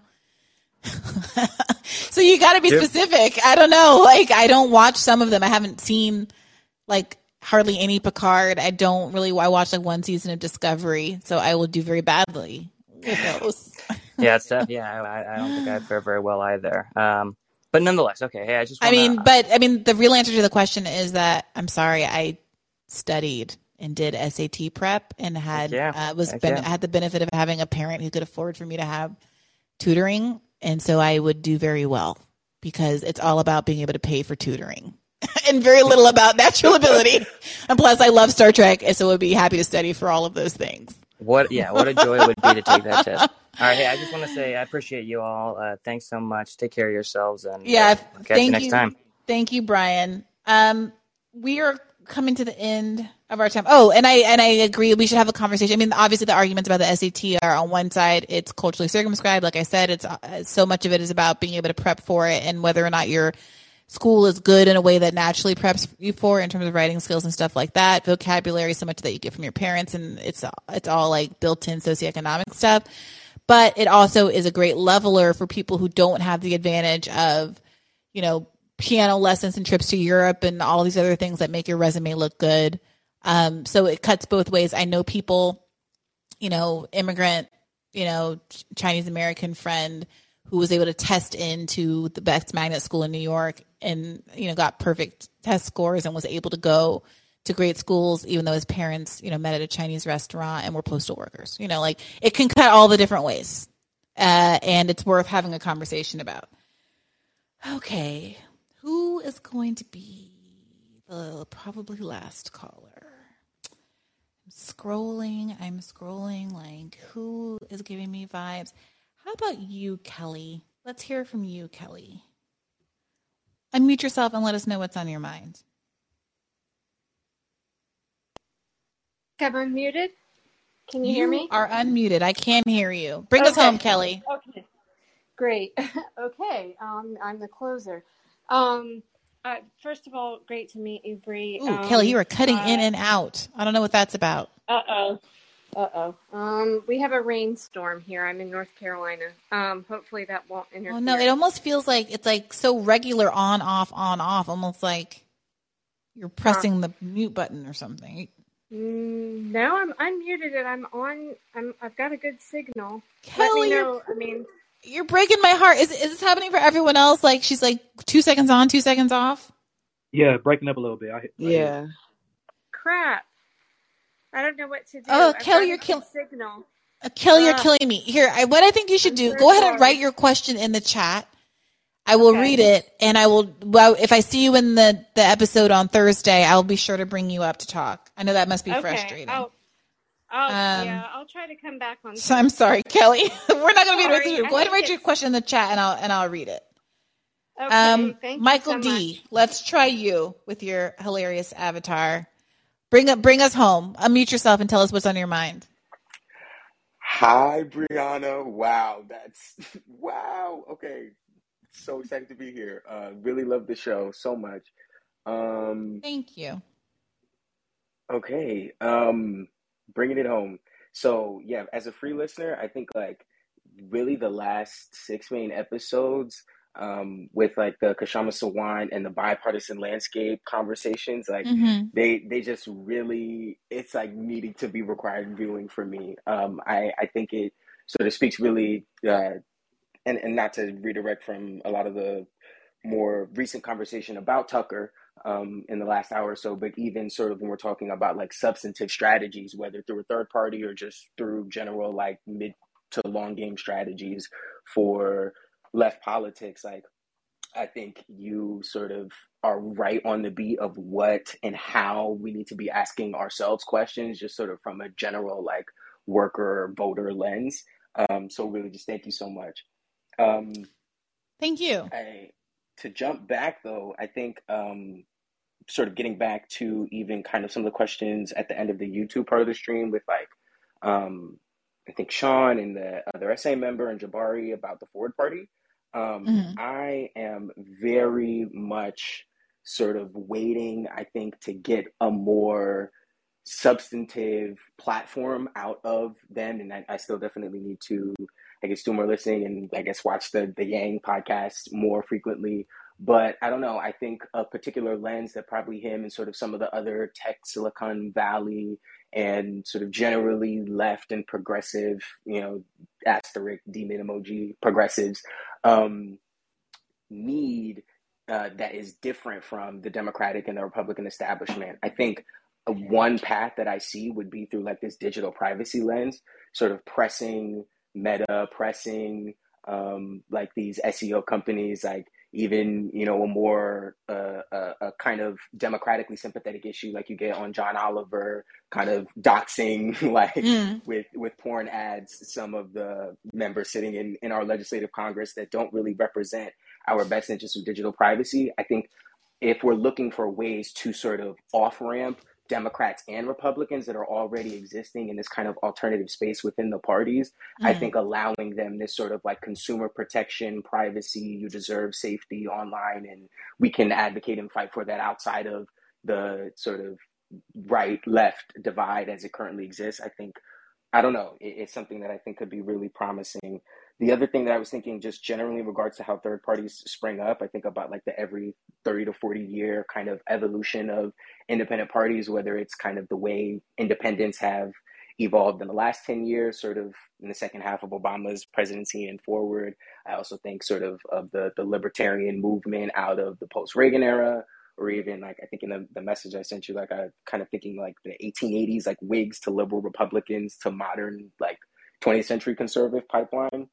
So even does like the idea of supporting a forward party from that like historical lens of seeing that there's always these kind of moments where even if it doesn't fully get national seats, that just the creation of like a third, like just a third option or like a third sort of political node outside of whatever else is going on sort of in the red-blue divide, that it seems to be able to push forward particularly like worker and family friendly policies and that policies that, as a lot of the critique across a lot of the different conversations tonight hit much more economic than they do culture war, social. So I don't know, to me, I think if I'm looking at a forward party seriously, I think they need to do something that's really unique on like privacy and really unique on just kind of seeing economic strategies that they particularly can provide that the Democratic and Republican Party establishments that they exist sort of have lobby forces that are working against them. But I do think I do agree with you. There's sort of a need to be hesitant with throwing money or even just views and attention behind like a flashpoint third party moment when we know this year is going to be serious. 2024 is going to be even more serious. And like, we have until 2030 to figure out climate. And neither of these parties are going to do that for us clearly. So that's all. I know I was chatting a lot, but so happy to be here. Well, thank you, Michael. I hear you on that as a particular litmus test. I guess I see that stuff as not so much as a litmus test, but for as issues that the left should just be talking about point blank, period. One thing that I'm learning from Rising is that there are a lot of these third rail issues that are like really galvanizing for people. And some of them I think you got to ignore because it's not ethical and I don't agree with them. But some of them I think are actually good places where people are upset for legitimate reasons and the left shouldn't cede that ground. So I wish that some of this like COVID frustration wasn't channeled toward like weirdly fixating on masks and were channeled more toward some legitimate distrust of big pharma and their exploitation and, you know, some legitimate critiques that have come out about which drugs get to make the market and which rules are bent for which circumstances and a lack of transparency about some of the testing and, you know, some questions around whether the CDC's job is to report information or kind of to run cover for an administration. You know, I wish that was more of a left issue. I think that some of these speech issues are legitimate, and we all know that censorship and the like is happening disproportionately to the left, but isn't covered in the same way. I think that some of the, this is related to the speech, but all of the BDS pledges and all of that stuff like that should be our issue, and a lot of stuff that we're not characterizing as speech issues could potentially get more traction and respect if we did, you know, some of the stuff about protesting at judges' houses and drawing out some of the hypocrisy on the right. Hello, can you hear me still? I can't hear you at all. It's Bree. I think you're breaking up a little bit. Oh, because I have this window open, guys. If that happens, just tell me immediately. It's just because I forgot to close. I was trying to look in the chat. That's my bad. I thought it may have been just me. But, no, I was looking for that woman, the last caller's message in the chat, and I forgot to close the chat window. If I open it on the, the chat doesn't load on my phone. After like 20 minutes, it stops loading. So I have to open it on the website. And if I open it on the website while I'm talking, it's choppy for whatever reason. Yeah, you may have to repeat like the last 2 minutes or so, I think. Okay, I'm just going to let you guys know I don't have the energy for that. So the long and short of it, please just tell me immediately going forward. That's Michael. My bad. I thought that was so sorry. What did you guys think was going to happen? Anyway, I'm not repeating that. I'm sorry. It is what it is. You can listen. It'll be right when you listen back to it once it posts. But there's a lot of issues on the left that should be left as issues that we don't touch, including speech issues. But moreover, with respect to forward, I honestly would not care personally if they fight for ballot access and third parties. The only other thing I really need from them is to be financially independent. I think that you can't say that you're going to attack the duopoly if you support candidates that take big corporate duopoly money. It just doesn't track for me. So I agree with you that those are issues that we need to talk about more on the left, but I don't know that I need them specifically from the forward party. All I need is that the candidates be corporate free. But I don't know. What do you guys think? Yeah, I remember you asked me about the forward party before I got cut off last time. And as much as I want to destroy the two-party duopoly, do we really need another party that is a Zionist, pro-police, capitalist party? What's exactly supposed? There's no big change here. If we're gonna do something as big as a third party, we need to really challenge power. And they have some good economic beliefs, but I think our society is so violent. There's so many violent parts of our government that we have to scale back. They're not addressing it, and a lot of what the forward party and a lot of these right wing libertarians, what they will say, we are against the race war, we're against the culture war, we're against these social issues. But what they don't understand, when you're a Zionist, when you side with Israel, like Andrew Yang, that's you taking a position on that very important culture war issue that you claim you're not fighting.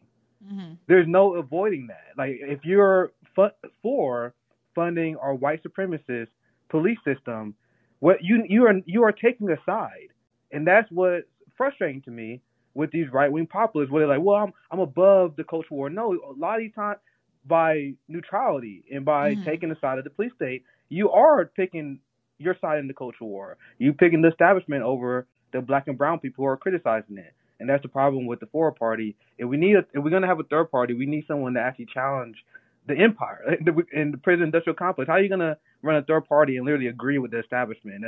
To me, economics is important, but with how crazy our U.S. empire is, if you're not tackling that, I'm just personally not interested, because that's just a sign you're going to fold on other things to me. If any can chime in, I'm done. Yeah. I would really just say, the forward party, it's a no for me. As long as everything that Nick just said, as long as all of that stuff is still true, it's a no from me. Because that does not challenge the power of this country. That does not change my life in any real fundamental way. That does not change the state of my community and the sustainable safety of my community in any way. So, if we're going to do a third party, or, I honestly hate saying third party. I believe there should be multiple parties in this country. I think that having three parties would not cover it all. I feel like there needs to be 5 or 6, but an alternative party that is left leaning. There have to be certain things that are non-negotiables. Anti-racism, anti-imperialism, anti-capitalism have to be in the top 3 of those things. Just because. Yeah, well, for me, that's what the corporate money is about. If you're not taking money from Israel, unless you're just a pain pig or an ideologue, why are you taking these, hardcore Zionist stance? If you're not taking money from corporations, why are you just a shill for capitalism for shits and giggles? To me, that's a catch-all for a lot of that. I'm not saying it's it's a perfect proxy, because there are candidates that I guess don't take corporate money and also don't identify as anti-capitalist or what have you. But for me, if the idea is it's a big tent organization, that is supposed to foster this idea of genuinely uncaptured populism, then I appreciate that effort, and I appreciate like their ability to like get traction on something that third party efforts have been struggling with. And I would have enormously much less skepticism and would be very, I think, vocally supportive if they could just cross that one off the list, because it touches so many of those points. I fully hear that. Thank you so much for that. Yeah, no, and then I also, if any, well, she just popped out. Did we lose her? What happened? I think so, but I for sure agree with her on just in general the pluralist desire. But I do also hear that, like, right, it's the fact that we see that we need more than just 2 or 3 or 4 parties that sort of gets into this whole, well, do we even go with electoralist strategies in the first place? So I don't want to, I do also don't want to completely give up on electoralism, but I do, that's completely real. Like going this sort of traditional third party route, but with candidates and a platform and money that is clearly still very interest and very establishment is sort of just another potential distraction for the left. So thank you for that. Thank you. Thank you, Michael. That was a great note to end on. Afina got kicked off by accident, but she's back. I want to thank everybody for tuning in tonight. It's been a long slog. We did 3 hours on this and an hour on YouTube. I would have stopped an hour earlier on this, but we had 2 guests, and I wanted to give everybody space to talk. Nick, Afina, can you tell people briefly where to find you? And I will also say before you say that remember that you guys can and should clip parts of this episode that you think other people should hear and push them to social media. You can download the clips as an audiogram, so it's like visually interesting and more likely to be listened to. And if you tag me, I will retweet it and or repost it to IG. Nick, Afeni, take it away. Where can people find you and your amazing work? Afeni, you want to go first? Yeah. So you can follow me literally anywhere. At Red with 2 D's is Ari. I would just really want to finish off by saying, you know, I know a lot of people feel adverse to the whole electoral politics thing, but, you know, me personally, I'm going to just say that I'm very proud of the candidate that I work for. And, you know, I completely stand on my decision. And I think that, you know, there's a certain amount of harm reduction that has to be done through electoral politics. I'm not saying we should throw all of our money into the Democratic Party. I think that's a waste of time. But, you know, we shouldn't relinquish whatever itty bitty little bit of power we do have in this country. And that means using electoral politics as one of the many tools that we have in our arsenal to grab power back for ourselves. Thank you guys so much. And thanks, Bree. Thank you always. I appreciate you. Nick? Yeah, this was a fun conversation as always. You guys can check me out on Revolutionary Blackout. Most know me as Socialist MMA on Twitter. Make sure you guys subscribe and follow my call-in show. We have about 5 episodes. We just started. So if you guys want to help us get started, building our platform on call-in, I would appreciate it. Revolutionary Discourse. Next episode is 12 p.m. Eastern tomorrow. We're going to be talking about Joe Biden's horrific approval numbers, and I would love to get a lot of different opinions on that. So that's the show tomorrow, 12 p.m. Eastern. So thank you for having me on, Bree. Always fun. Please, yes, please. And please, guys, do go and subscribe to his show so that you get notifications when there are new shows. Do that for all of the leftists that you follow on Colin. Look, there is a left takeover of Colin afoot. I'm just going to say it. People were skeptical of this app. You know, they thought what they were going to think. And, you know, a lot of the character of these apps, they're all owned by billionaires. That is what it is. But, you know, the left has really, I think, owned this app. I am very proud to have the highest rated show on Colin. And you guys make that possible. Like, I see there's still 500 of you hanging out here. It's close to midnight. My stupid behind has to wake up early for Rising. I don't know why I do this to myself. Yes, I do. It's because I really enjoy talking to you and I value these conversations. So please do follow Nick. I listen to his show all the time. I subscribe to RBN on YouTube, and I learn a lot, and I feel like it's one of the more authentic articulations of how a lot of people are feeling. And I'm very appreciative of all the work that goes on over there. Keep the faith. Take care of yourselves. I am going to, in the mood of Tucker Carlson, play us out to It's Too Late to Apologize. Sorry, not sorry. Good night, guys. I'm holding on your rope, got me 10 feet off the ground. And I'm hearing what you say, but I just can't make you sound. You tell me that you need me, then you go and cut me down. But wait, you tell me that you're sorry, didn't think I'd turn around.